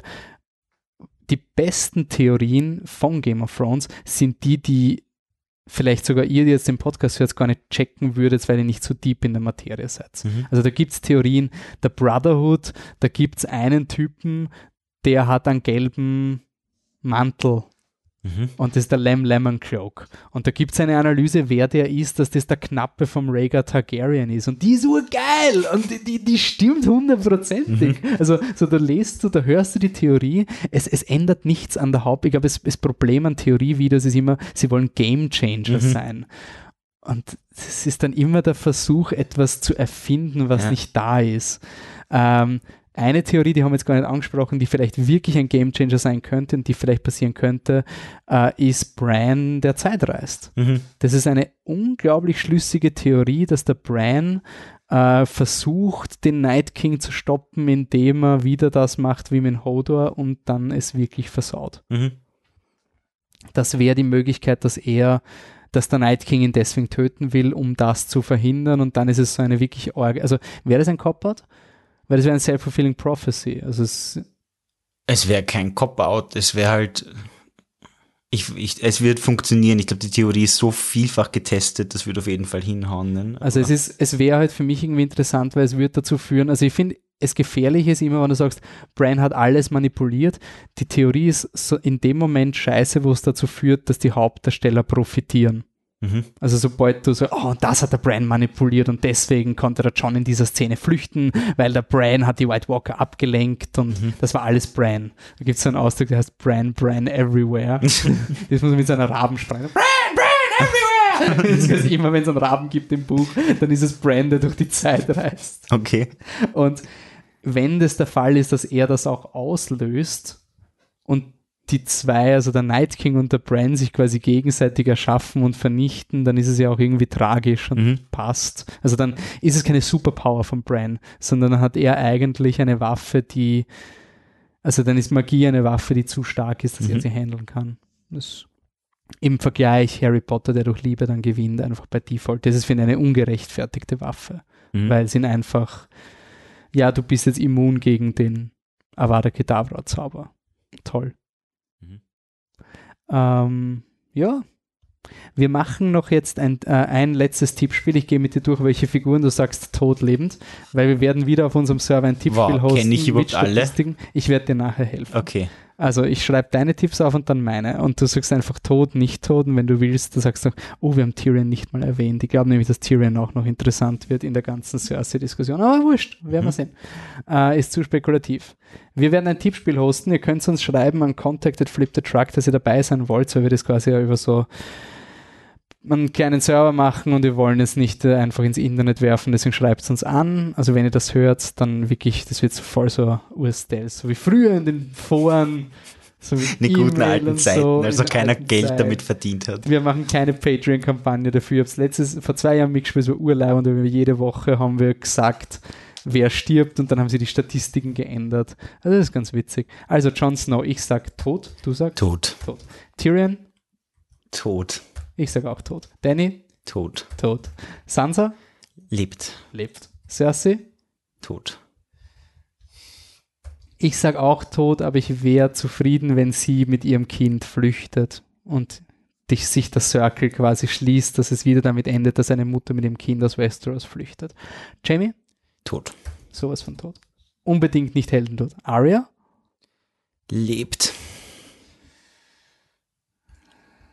Äh, ja. Nein, ich sag, sie stirbt. Hier ist ein, ein Hot Take. Samuel Tully. Das wird unsere, unsere Überschrift. Arya stirbt. Samuel Tully lebt. Ja. Theon Greyjoy. Stirbt. Ja, ja. Jorah Mormont stirbt. Stirbt. Bran? Bri Bran oder Bran. Brian? Bran Stark. Brandon Stark. Bran, das wird eben so ein Mittelding. Aber als, als Mensch ist, ich sag, er ist tot als Bran Also wenn sein Stark. Körper stirbt und er lebt in einem Meterzustand in einem Baum, ist er trotzdem tot. Okay, oder? dann stirbt er. Ja, er stirbt. Okay, passt, ist tot. Varys ist tot, oder? Lebt, stirbt oder Baum. Das Spiel. Varys, Varys, Varys überlebt. Wirklich? Ich Mhm. sag, ist, er ist tot, und die Melisandre sagt ihm, ähm, du wirst sterben in diesem Country. In Staffel Ja, 7. irgendwann dann. Na, tot. Da war's. Stirbt leider. Was? Der ist ja. zu cool zum Sterben. Ja, eben, ich mag ihn so gern. Ich sehe den nicht mehr leben. Brienne? Äh, lebt ausnahmsweise. Ich sag auch, sie lebt. Außer sie stirbt in Winterfell vor dem Jamie. Dann relativ tot. Melisandre? Stirbt. The Hound? Oh, das, das spoilern wir noch nicht. Das spoilern wir noch nicht. Okay, okay, okay. Tormund? Äh, stirbt. Ich sage, er lebt. Okay. Bron? Stirbt. Okay. Ich sag, sie haben noch immer nicht die Eier gehabt, ihn zu töten. Irgendwie weiß ich nicht. Ich glaube, er, er überlebt. Er ist so der Jack Sparrow. Mhm. Der das ist auch ein schöner Gedanke. Missande? Er lebt. Okay, ich sage auch, sie lebt. Grey Worm? Stirbt. Ich sag, sie lebt. Mein Hot Take ist, dass sie das Happy Pärchen sind. Und sie schon viel zu oft auch im Trailer betonen, dass die Leute sterben. Und bei mir sterben alle Hauptdarsteller eigentlich. Und ich brauche noch Statisten. Euron, Äh, stirbt. Yara, Lebt. Habe ich gesagt, dass der Vieren stirbt, weil einer von beiden muss. le- Kann man das so, so binär koppeln, so wenn einer von beiden zumindest einen halben Punkt. Na, Excel kann es auf jeden Fall, aber ob das so, sinnvoll ist, nimmt. Mira Reed, die, die mit Bran unterwegs Ja, war. die lebt, weil die einfach nicht mehr vorkommt. Jo. Habe ich auch gesagt, Gilly? St- Äh, lebt. lebt. Ich sag, sie stirbt, was grausam ist. No. Ähm, Dolores Ed, Was, wer? der von der Night's Watch, der Lord Commander, der was immer mies drauf ist, Äh, st- stirbt. lebt. Mhm. Ich beziehe mich da jetzt auf Metakontext vom Buch, wo alle glauben, dass Dolores Ed immer überlebt, weil er einfach, er hat Pech und deswegen stirbt er nicht mal. Äh, Podrick Payne, Äh, lebt, lebt, lebt, lebt. ich sag, er stirbt. Und die Brienne schon überlebt. Kyburn, Stirbt. jupp, stirbt. Franken Mountain überspringen wir. Barrick Dondarrion, Stirbt. ja, muss sterben, oder? Weil Mhm. he has a purpose. Edmure Tully, der von den, L stirbt. Trotzdem. Ja. ja, why not? Kann sterben. Benjen Stark, der ist tot, warte, Ja. den habe ich noch nicht gelöscht. Ähm, wo war der jetzt? Benjen Stark, wieso bin ich denn jetzt? So, Carbon Frank Mountain Barrick Edmure. Also ich habe ihn schon gelöscht, deswegen finde ich ihn nicht mehr. Okay, so. Ghost, der Direwolf von John, lebt. Killed by the budget, sage ich. Darion Harris kommt da wieder vor. Mm, Nein. Also stirbt auch nicht. Ich sage auch, und selbst wenn er vorkommt, überlebt er. Okay. Drogon, der Drache von der Danny. Überlebt. Ich sag, er stirbt. Ähm, Viserion, Überlebt. Eisdrache, Ich- überlebt. Also der Eisdrache, scheiße, stirbt ja. Muss sterben, oder? Weil wäre blöd. Ja, aber warum sollten denn die anderen Drachen? Weißt du was, die sterben wirklich alle drei. Es macht uns Drachen keinen Sinn. sterben. Ja, alle drei sterben. Was? Ach. Ich glaube, diese Staffel wird es viel schwieriger zu sagen, wer überlebt. Ich glaube wirklich, dass diese Staffel für die Leute, unsere, unsere Kill-Counts von den Statistiken her, waren fast nie über 50 Prozent. Mhm. Über 50 Prozent war nur Barrick Dondarrion, Littlefinger so am Ende und ein paar so Ausreißer, wo man glaubt hat, Mhm. Gendry oder so, was wieder auftaucht ist. Also, ah, Gendry muss ich noch dazu nehmen, oder? Haben wir den schon gehabt? Gendry, sagst du, lebt er oder stirbt? Ja, schwierig. Äh, wenn er stirbt, dann bald, also in der Schlacht. Und ich sage aber, er überlebt. Ich Mhm. sage, er lebt. Okay. Achso, der kommt nachher. Wir sind noch nicht fertig, sorry. So viele Äh, Figuren gibt es ja, ja. Robin Aaron, der Kleine, Oh, Make them fly, lebt. hätte ich auch gesagt. Howland Reed wissen wir nicht, der ist noch nicht, ist nur genamedropped worden, aber wurscht, den kennen nur. Buchleser. Na, wenn er vorkommt, dann stirbt er, aber. Ich, ich glaube, es ist sicher zu sagen, er überlebt, weil er nicht vorkommt. Ja, eben. Nymeria, die von der, von der. Sansa, von der Arya der Direwolf, Lebt. lebt, oder? Ja. Lyanna Mormont, kleines Mädchen, das feisty ist, Lebt. Die ist jung. Das ist so nicht. beliebt. Ja. Melissa Tali, das sind die ganzen Verwandten von Sam, die lädt die da mal alle auf Leben, weil sie nicht mehr vorkommen, oder? Ja. Baby Sam Lebt. lebt, oder ist ja zu schlimm. Chuck Hagar, Er kommt nicht mehr vor. also lebt. Septa Onella. Wenn King's Landing explodiert, ist sie tot. Er stirbt. Oliver, das ist der Buffbesitzer. Okay, ja, Entschuldigung. Sir Pounce ist mittlerweile tot, haben die Serienautoren bestätigt. Oh nein, der ist Ja, tot. sie haben bestätigt in einem Interview, dass, dass sie die Szene nicht reingenommen haben, weil es die most gruesome, ex exploitative, gory death scene of all time wäre und das wollten sie dem Publikum nicht zumuten. Mhm. Kinvara, ja, warte, ich setze die mal alle auf lebend bei dieser Neon. Ah, genau. Gendry haben wir gesagt, du hast- der stirbt. Ja, ich sage, er stirbt. Ich glaube auch, dass es in dieser Zombie-Szene ist, wo die Arya. Ich meine, wer könnte die Arya so ausfreaken, außer der Gendry? Na, außer es ist wirklich in King's Landing. Die Theorie gibt es ja auch, dass das schon ganz viel später ah, ist. okay. Ne? Okay, aber du sagst, er lebt oder er stirbt? Ich sage, er stirbt. Okay. Und ich kann mir vorstellen, dass er als Zombie die Arya chased, aber es muss nicht sein. Night King? Ist tot, oder? Stirbt, sofern das möglich ist.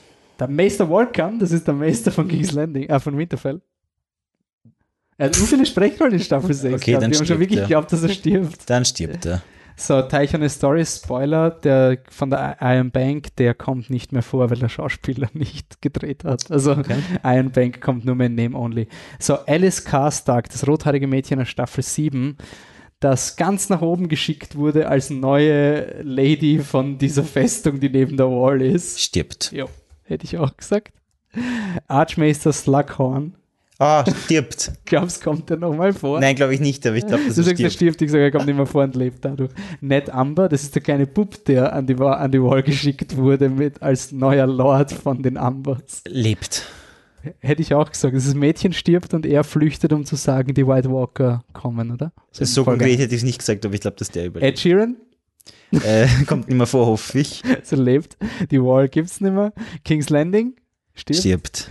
Robert Glover, wer ist denn das? Ich weiß es nicht. Glovers. Ich glaube, das ist ein Typ in Winterfell, der gilt nicht. Hot Pie? Er kommt, ich Oh. sag, Hot Pie kommt vor. Ja, und, lebt. überlebt, glaube ich. Aber Hot ja. Pie kommt fix Mhm. vor. Also es wird eine, wenn Arya überlebt, dann gibt es eine Szene im Inn at the Crossroads, wo sie sagt, sie, sie tra travelt jetzt um die Welt und dann rennt sie mit ihrem Wolf auf eine Klippe und springt in den Sonnenuntergang und dann gibt es ein Freeze-Frame und damit ist Game of Thrones aus. Mhm, das wäre schön. Also Hot Pie überlebt und Ja, der John Royce, das ist der, der was die ganzen Knights of Arryn kommandiert. Stirbt. Stirbt auch, oder? Mhm. Braucht Casualties. Okay, so. Jetzt haben wir die, die Main Minor Characters, jetzt kommen wir zum Finale. Zwei Schicksale haben wir noch nicht getippt. Nämlich Gregor Clegane Das ist auch zu schicksalhaft, um einfach und der, getippt zu Ma werden. und der Hound. Sander Clegane. Es zieht sich durch die ganze Serie. Wenn du die Serie nochmal schaust, in Staffel 1 wird Clegane Ball schon vom Littlefinger. Dieser kurze Konflikt, der beendet wird frühzeitig. Also Clegane Ball, wenn ihr es noch immer nicht wisst, dann what the fuck are you doing? Welche Serie Ähm, habt ihr geschaut? Es ist so komisch, dass das wirklich, also ich fühle mich gerade, also so, ich will jetzt nicht übertreiben, aber so müssen sich Leute fühlen, wenn sie so einen spirituellen Encounter haben. Weil es war einfach jahrelang dieses Festhalten. Mhm. So gibt's ihn, gibt's ihn wirklich, gibt's kein Gameball. Nein, nein, es ist zu unrealistisch. Und du denkst, bleib stark! Glaub daran! Und dann, dann gibt es so Hinweise, und alle sagen, nein, man ist paranoid. Und dann gibt es ein Interview von Rory McCann, dem Hauptdarsteller von ähm, Game of Thrones, äh, von Game of, ja, dem Hauptdarsteller von Game of Thrones. Ja, schon. Schon, er ist, er ist also ein Hype. Ähm, in einem Interview sagt Rory McCann, äh, das, wo war es? Da. Da. Äh, na, Drüber. drüber, warte. So, Rory McCann, also es, wir, wir sind jetzt, wir haben ein Cover von dem Mountain und dem Hound und dann sagt der Rory McCann, there will be a chance of squaring up to his brother and facing those demons. Mhm.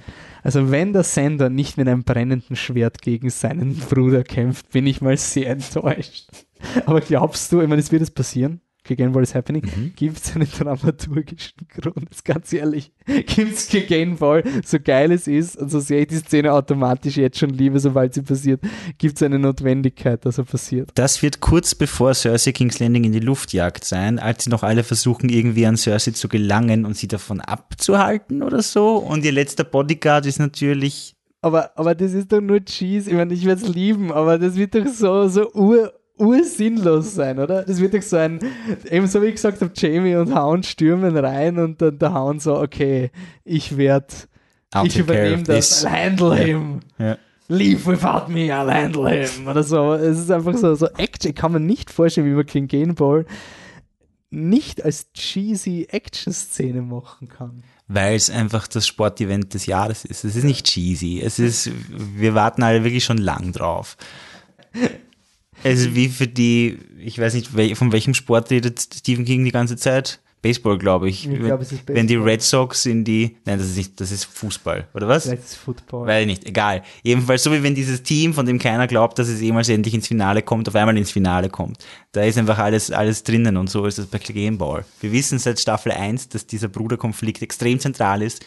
Dann wurde, das, dann wurde mehr oder weniger behauptet, dass er nicht extrem zentral sein soll und wir alle waren verwirrt und hilflos und haben überlegt, geht's um John oder geht's um Danny, Hilfe? Und jetzt ist aber wieder die Möglichkeit da, dass es um diesen zentralen Bruder Aber es ist wirklich die Möglichkeit, dass in der in der zweiten Folge dieser Potschnik Regie führt, die wahrscheinlich die King's Landing Action-Folge sein wird. Mhm. Könnt googeln, welche, das ist, ich spoilere das jetzt mal nicht. Mhm. Ähm, dass da auch Gameball passieren wird, sicher. oder? Also es hat keinen Sinn in der, in der Filler-Episode zwischen Das Winterfell und zart, King's ja. Landing. Das ist ja blöd.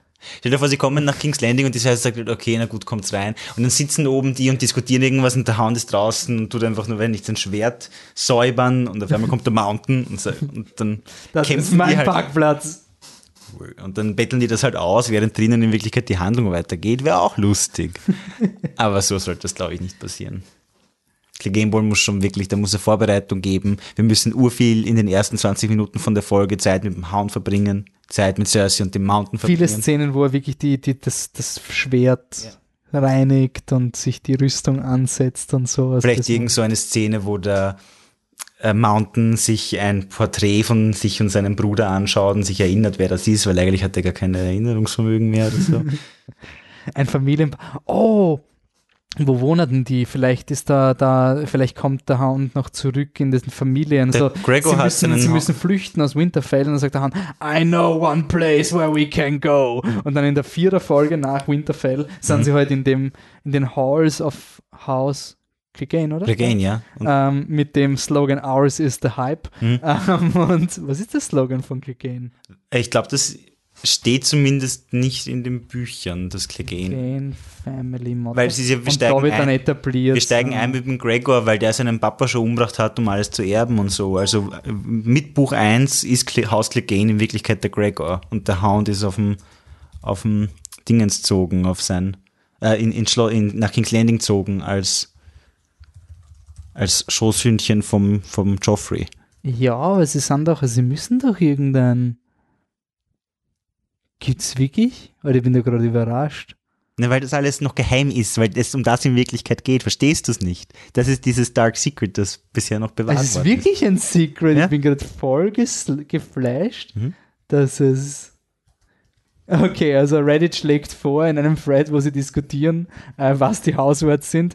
If anyone dies with a clean sword, I'll rape their fucking corpse. Fuck your chickens, can't we rape corpses, only cunts have housewords. Okay, das ist vielleicht ein bisschen zu arg jetzt gerade für den Podcast, was du. Ja, wir sind ja auf Deutsch, das versteht eh keiner. Okay. Who's a good boy, finde ich super.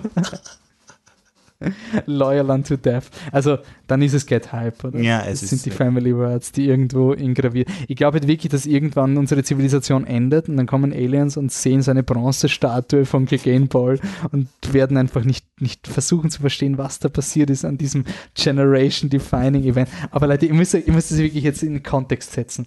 Ähm, die Theorie des Clegane Ball kommt aus den Büchern.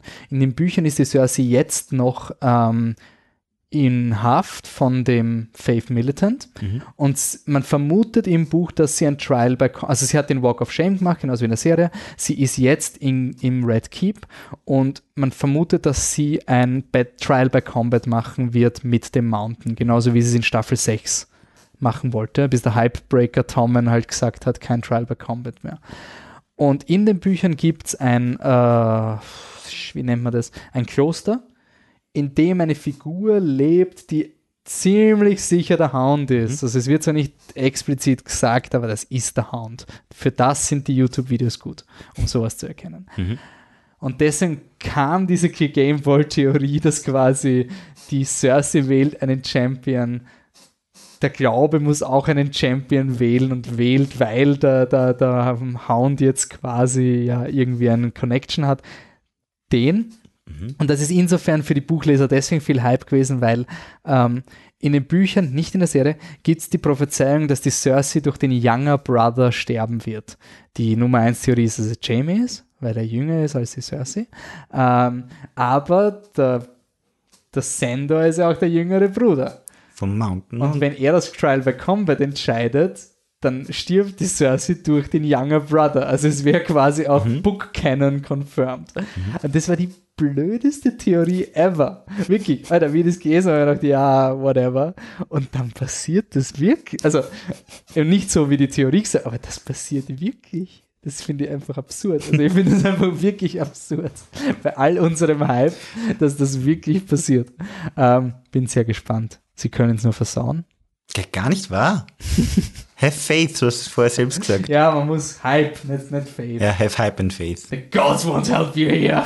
Only Hype can pay for life. ja, also, Game Boy wird passieren 2019. Hurra. Was passiert noch 2019? Es kommt His Dark Materials. Ja, wirklich. Das habe ich shit. vorher erst erfahren Ja. von dir. Org. Also, wir haben einen Podcast gemacht über The Golden Compass. Wir haben schon erwähnt, dass du der Meinung bist, dass ähm, His Dark Materials eine super Ende ist. By the way, wir reden nicht mehr über Game of Thrones. Ihr könnt schon abdrehen, wenn ihr nur Game of Thrones hören wollt.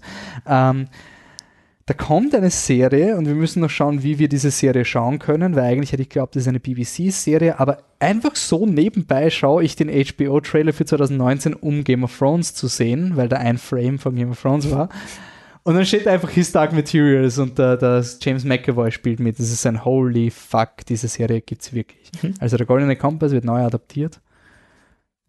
Cool. Mhm. Also da kommt ein Podcast, drauf. fix auch noch. Ähm, es kommt ein Podcast nach Game of Thrones natürlich, Mhm. irgendwie. Scherben Ähm, aufkehren Podcasts vielleicht mal. bist narrisch, ja. Ich kann kaum erwarten, bis mein guter Patrick sagt, I told you so. Der wird auch eingeladen. Der hat es heute leider, terminlich ist es nicht, hat es nicht funktioniert, aber beim Final-Podcast wird der Patrick dabei sein. Acht Jahre sind schon eine lange Zeit. ansonsten, äh, es kommt raus im Herbst. Mhm. Ich glaube aber nicht, dass ich bis dahin das Buch schaffe.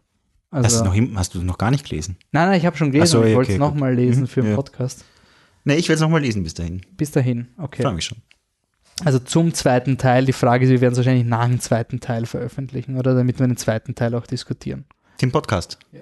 Auf jeden Fall. Also es wird keinen Ja. Sinn machen, einen Vor-Podcast. Nein, ich möchte schon den zu Film auch sehen davor. Also wahrscheinlich im Dezember kommt dann der ne, übernächste Podcast. Dazwischen, was gibt es noch an Interesse? Mich interessiert weiterhin Pirates of the Caribbean. Seit unserem Grindelwald-Podcast habe ich die Filme nochmal geschaut, alle drei. Ähm, ja, es ist eine flawless Trilogy und jeder, der was anderes behauptet, gehört auf den Game Ball Zweifler Scheiterhaufen, würde ich sagen. Mhm. Ähm, ansonsten beschäftigen dich Themen. Ich freue mich wahnsinnig auf Midsommar, die Fortsetzung von Hereditary oder die Cousine Oh, ja. von Hereditary. Mhm. Und genauso auf Us, der nächste Woche angeblich rauskommt. Ja, ja, es waren sogar schon Pressevorführungen, aber wir waren noch nicht dabei. Okay. Aber Us ist der neue Film von Jordan Peele, Mhm. dem Regisseur von Get Out. Der Trailer ist so fucking creepy. Großartig, ja. Bist du deppert? Hast du den Also- Midsommar-Trailer schon gesehen? Na. Also super. Bist du auch ein Fan von Hereditary? Ja, Das Riesenfan. ist kein overrated piece of shit, wie mir Twitter kennt. Das? Ja. Nein. Ja, na, schau, Hereditary hat das Problem, er ist zu viel gehypt worden und jetzt gibt es natürlich die Gegenbewegung. Okay. Aber für mich ist Hereditary einer der besten Filme des letzten Jahres. Also der war ein echter Augen. Hast du ihn zweimal gesehen oder mehrmals? Erst oder? einmal, nein. Ich habe richtig Angst gehabt vor einem zweiten Mal Hereditary schauen, aber der Alex Lazarov, äh, österreichischer YouTuber, hat mir gesagt, der ist beim zweiten Mal noch besser, weil du plötzlich erkennst so Dinge wie, sie kommen auf die Party und den ersten Shot, den du siehst, ist Nüsse, die geschnitten werden. Und Mhm. wenn du schon weißt, worauf es hinauslaufen, also der primet dich quasi die ganze Zeit Mhm. für das, was passiert.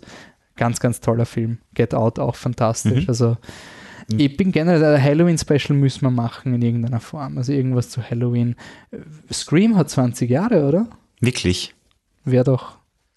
Ja, Scream macht mich halt insofern ein bisschen traurig, weil die Serie ein Scheiß ist, beziehungsweise Staffel 3 offenbar gar nicht kommt, dann die ganze Weinstein-Geschichte. Also es ist, Ja. irgendwie ist mir das Thema ein bisschen heikel worden. Okay. Aber äh, du bist doch schon ein. Scream ist doch dein Lieblings. Scream ist nach wie vor mein Lieblingsfilm. Scream ist unglaublich großartig und ich würde ihn gern. Aber ich will ihn auch gar nicht zu Tode diskutieren, weißt? Ich will irgendwie nicht. Scream hat für mich so einen Flavor von gelungen und äh, interessant und hat viel bewegt, ohne dass man es wirklich, ohne dass man, viele wissen gar nicht, was Scream eigentlich bewegt hat für die Horrorszene. Und das finde ich jetzt aber auch gar nicht weiter schlimm. Es hat diesen Kevin Williamson-Effekt. Kevin Williamson, der auch Dawson's Creek geschrieben hat, schreibt Scream und das ist der Horrorfilm. Also, Scream liebe ich, aber ich möchte nicht zerreißen, überhaupt wegen dem, was danach kam. Die Fortsetzungsfilme, die mir gefallen, aber viele furchtbar finden, was ich verstehen kann, die Argumente. Die Serie, die Katastrophe ist. Jetzt die ganze Weinstein- Weinstein-Thematik will ich auch nicht diskutieren. Ja. Also Okay. Scream gibt sich vielleicht nicht her für einen Podcast. Ich weiß nicht, das Gartenbaukino ähm, spielt am 18. Dezember ein Double Feature von Alien und Aliens. Ähm, da werde ich auf jeden Fall sein, weil das ist mein, also Aliens ist mein Lieblingsfilm. Ich freue mich schon, ihn nochmal im Kino zu sehen, aber dann würde ich schon eher auf die aktuelle Horrorszene gehen, oder? Dass man wirklich Und eben mi- mich interessiert, inwiefern, weil Midsommar ist schon äh, verwandt mit, äh, mit Midsommar sowie Midsummer. Oder Genau, nur auf Schwedisch. Midsommar. Ah, okay. Äh, Und es ist halt verwandt mit Hereditary. Es ist eine direkte Fortsetzung in dem Sinn, glaube ich, aber es ist sehr eng verwandt. Man merkt es von, wenn man den Trailer schaut, man merkt es wirklich. Ähm, und halt dieses, kann es sein, dass da eine super großartige neue Horror-Franchise entsteht, ist meine Frage. Kommt da was von A24, dieser Firma, äh, die, dieser, diesem Verein dahinter? Es klingt ja ein bisschen steckt. nach einem unter Anführungszeichen Shared Universe, das kein Shared Universe ist, Mhm. sondern nur thematisch. Ich meine, das wäre auch interessant. Ich habe es jetzt auch bei Godzilla gemerkt. Der Godzilla kann man als Horrorfilm klassifizieren, den ersten zumindest, weil es so ein Anti-Atom-Film ist. Das war auch schon ein Shared Universe. Also insofern, also das sind, der Horror bietet sich an für so die Universal Monster-Reihe. Mhm. Hat auch eine Filmreihe gemacht.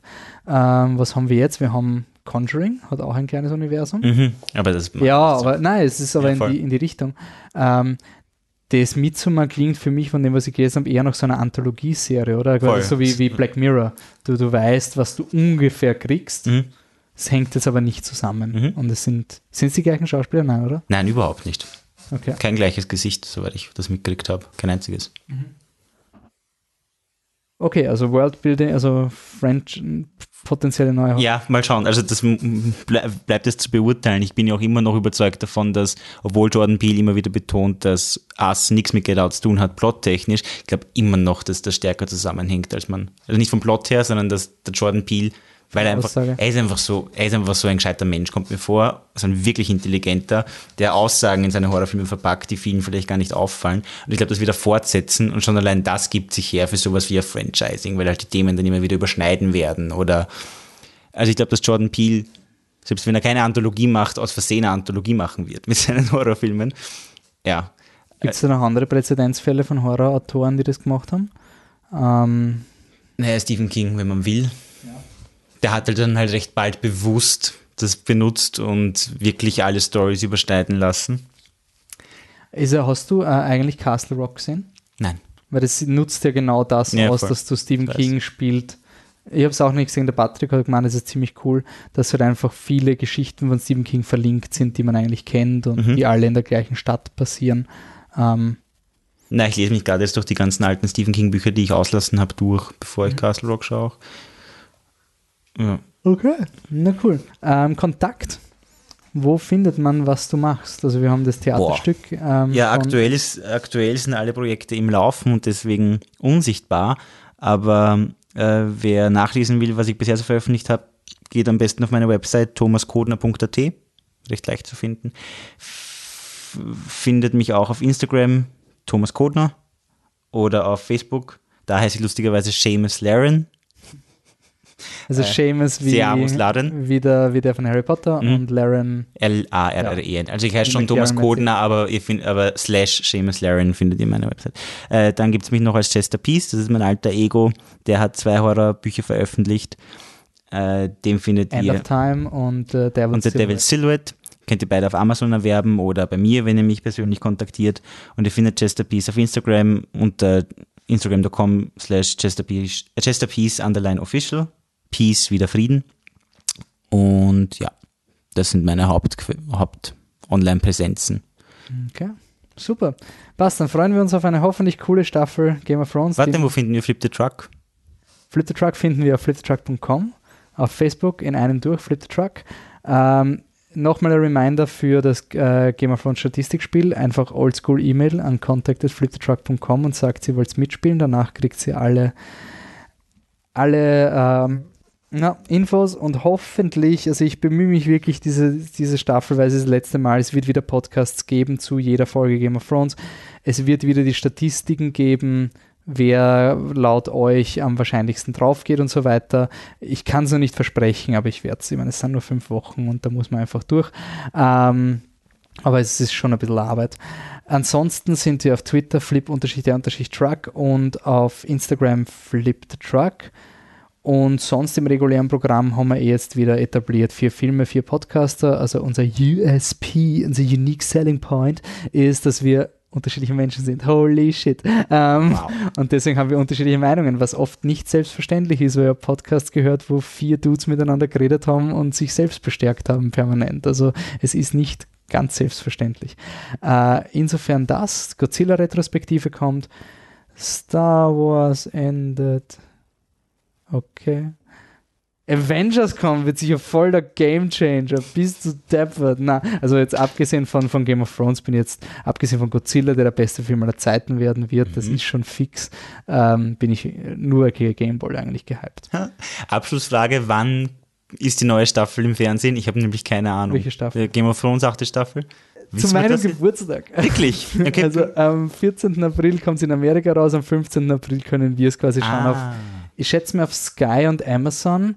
Ich habe es letztes Jahr bei Amazon geschaut und da ist halt immer so am Abend. Heißt Amazon Amazon Prime oder? Nein, nein, nein du musst zahlen. Aha, das sind okay. drei Euro pro Folge oder so, aber das finde ich eigentlich das okay. Das ist machbar. Weil ich finde halt schon, das ist immer ein bisschen so ein doppelschneidiges Schwert mit hey, ich kann alles mit Streaming machen und so ein, aha, und wie, wie zahlst du für Game of Thrones?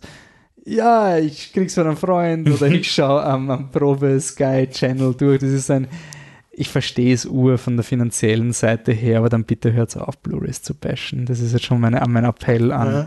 an Ding, gerade wenn dann Dinge verschwinden. Also man kann es schauen, ich finde es urgeil, dass man es endlich, endlich gleichzeitig mit Amerika schauen kann. Ich hoffe, dass die Spoilers nicht so extrem sein werden, aber ich werde es einfach, wirklich Leute, geht es nicht ins Internet am, am Montag.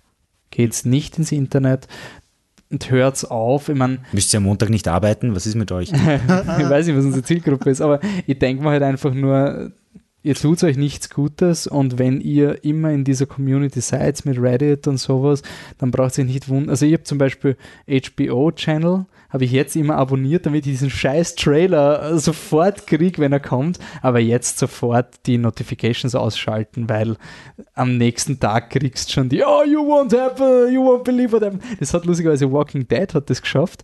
Die haben zwei unterschiedliche Ausstrahlungszeiten an der East Coast und an der West Coast, drei Stunden versetzt. Mhm. Und dann war quasi irgendeine shocking whatever und dann hat die Facebook-Seite von Walking Dead so eine halbe Stunde nach Ende vom Finale gespoilert, so, so what do you think about the death of so and so? Oh no. Das war eineinhalb Stunden und da irgendwann, okay, wenn es der offizielle Channel schon versaut, dann. Das ist schon peinlich, ja. ja. Also passt's auf und, und, und stay spoiler-free. Wie gesagt, ich glaube aber auch nicht, wenn ich jetzt lese, in der Folge stirbt Bran. Also wenn ich jetzt nach der dritten Folge lese, Bran stirbt, dann ist es nicht mal ein Spoiler für mich. Es ist ein, ah ja, was supposed to be. Also ich bin, ich bin jetzt nicht auf, auf, auf Red, uh, Red Wedding. Ich glaube, man könnte mir schon fast das Ende spoilern. Ich, ich bin auch, so. ich bin diesmal gar nicht Spoiler, wär's. also ich habe nicht das Gefühl, dass wenn ich was im Vorhinein weiß, mir das die Story versaut. Das ist bei Game of Thrones nicht so. Oder es ist. Ich habe vorher, also wie es wirklich noch dieses Anybody can be killed war, mhm. habe ich wirklich Angst davor gehabt.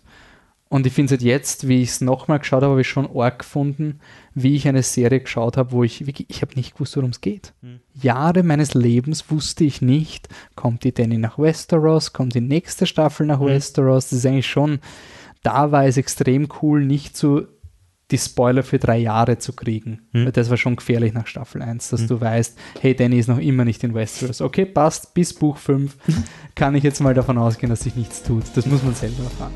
Okay, passt. Dann danke fürs Kommen. Danke ja, gerne, danke. Bis zum nächsten Mal. War ein längerer Podcast, aber ich glaube nicht, dass ich irgendwas schneiden werde. Danke fürs Zuhören. Ciao. Ciao.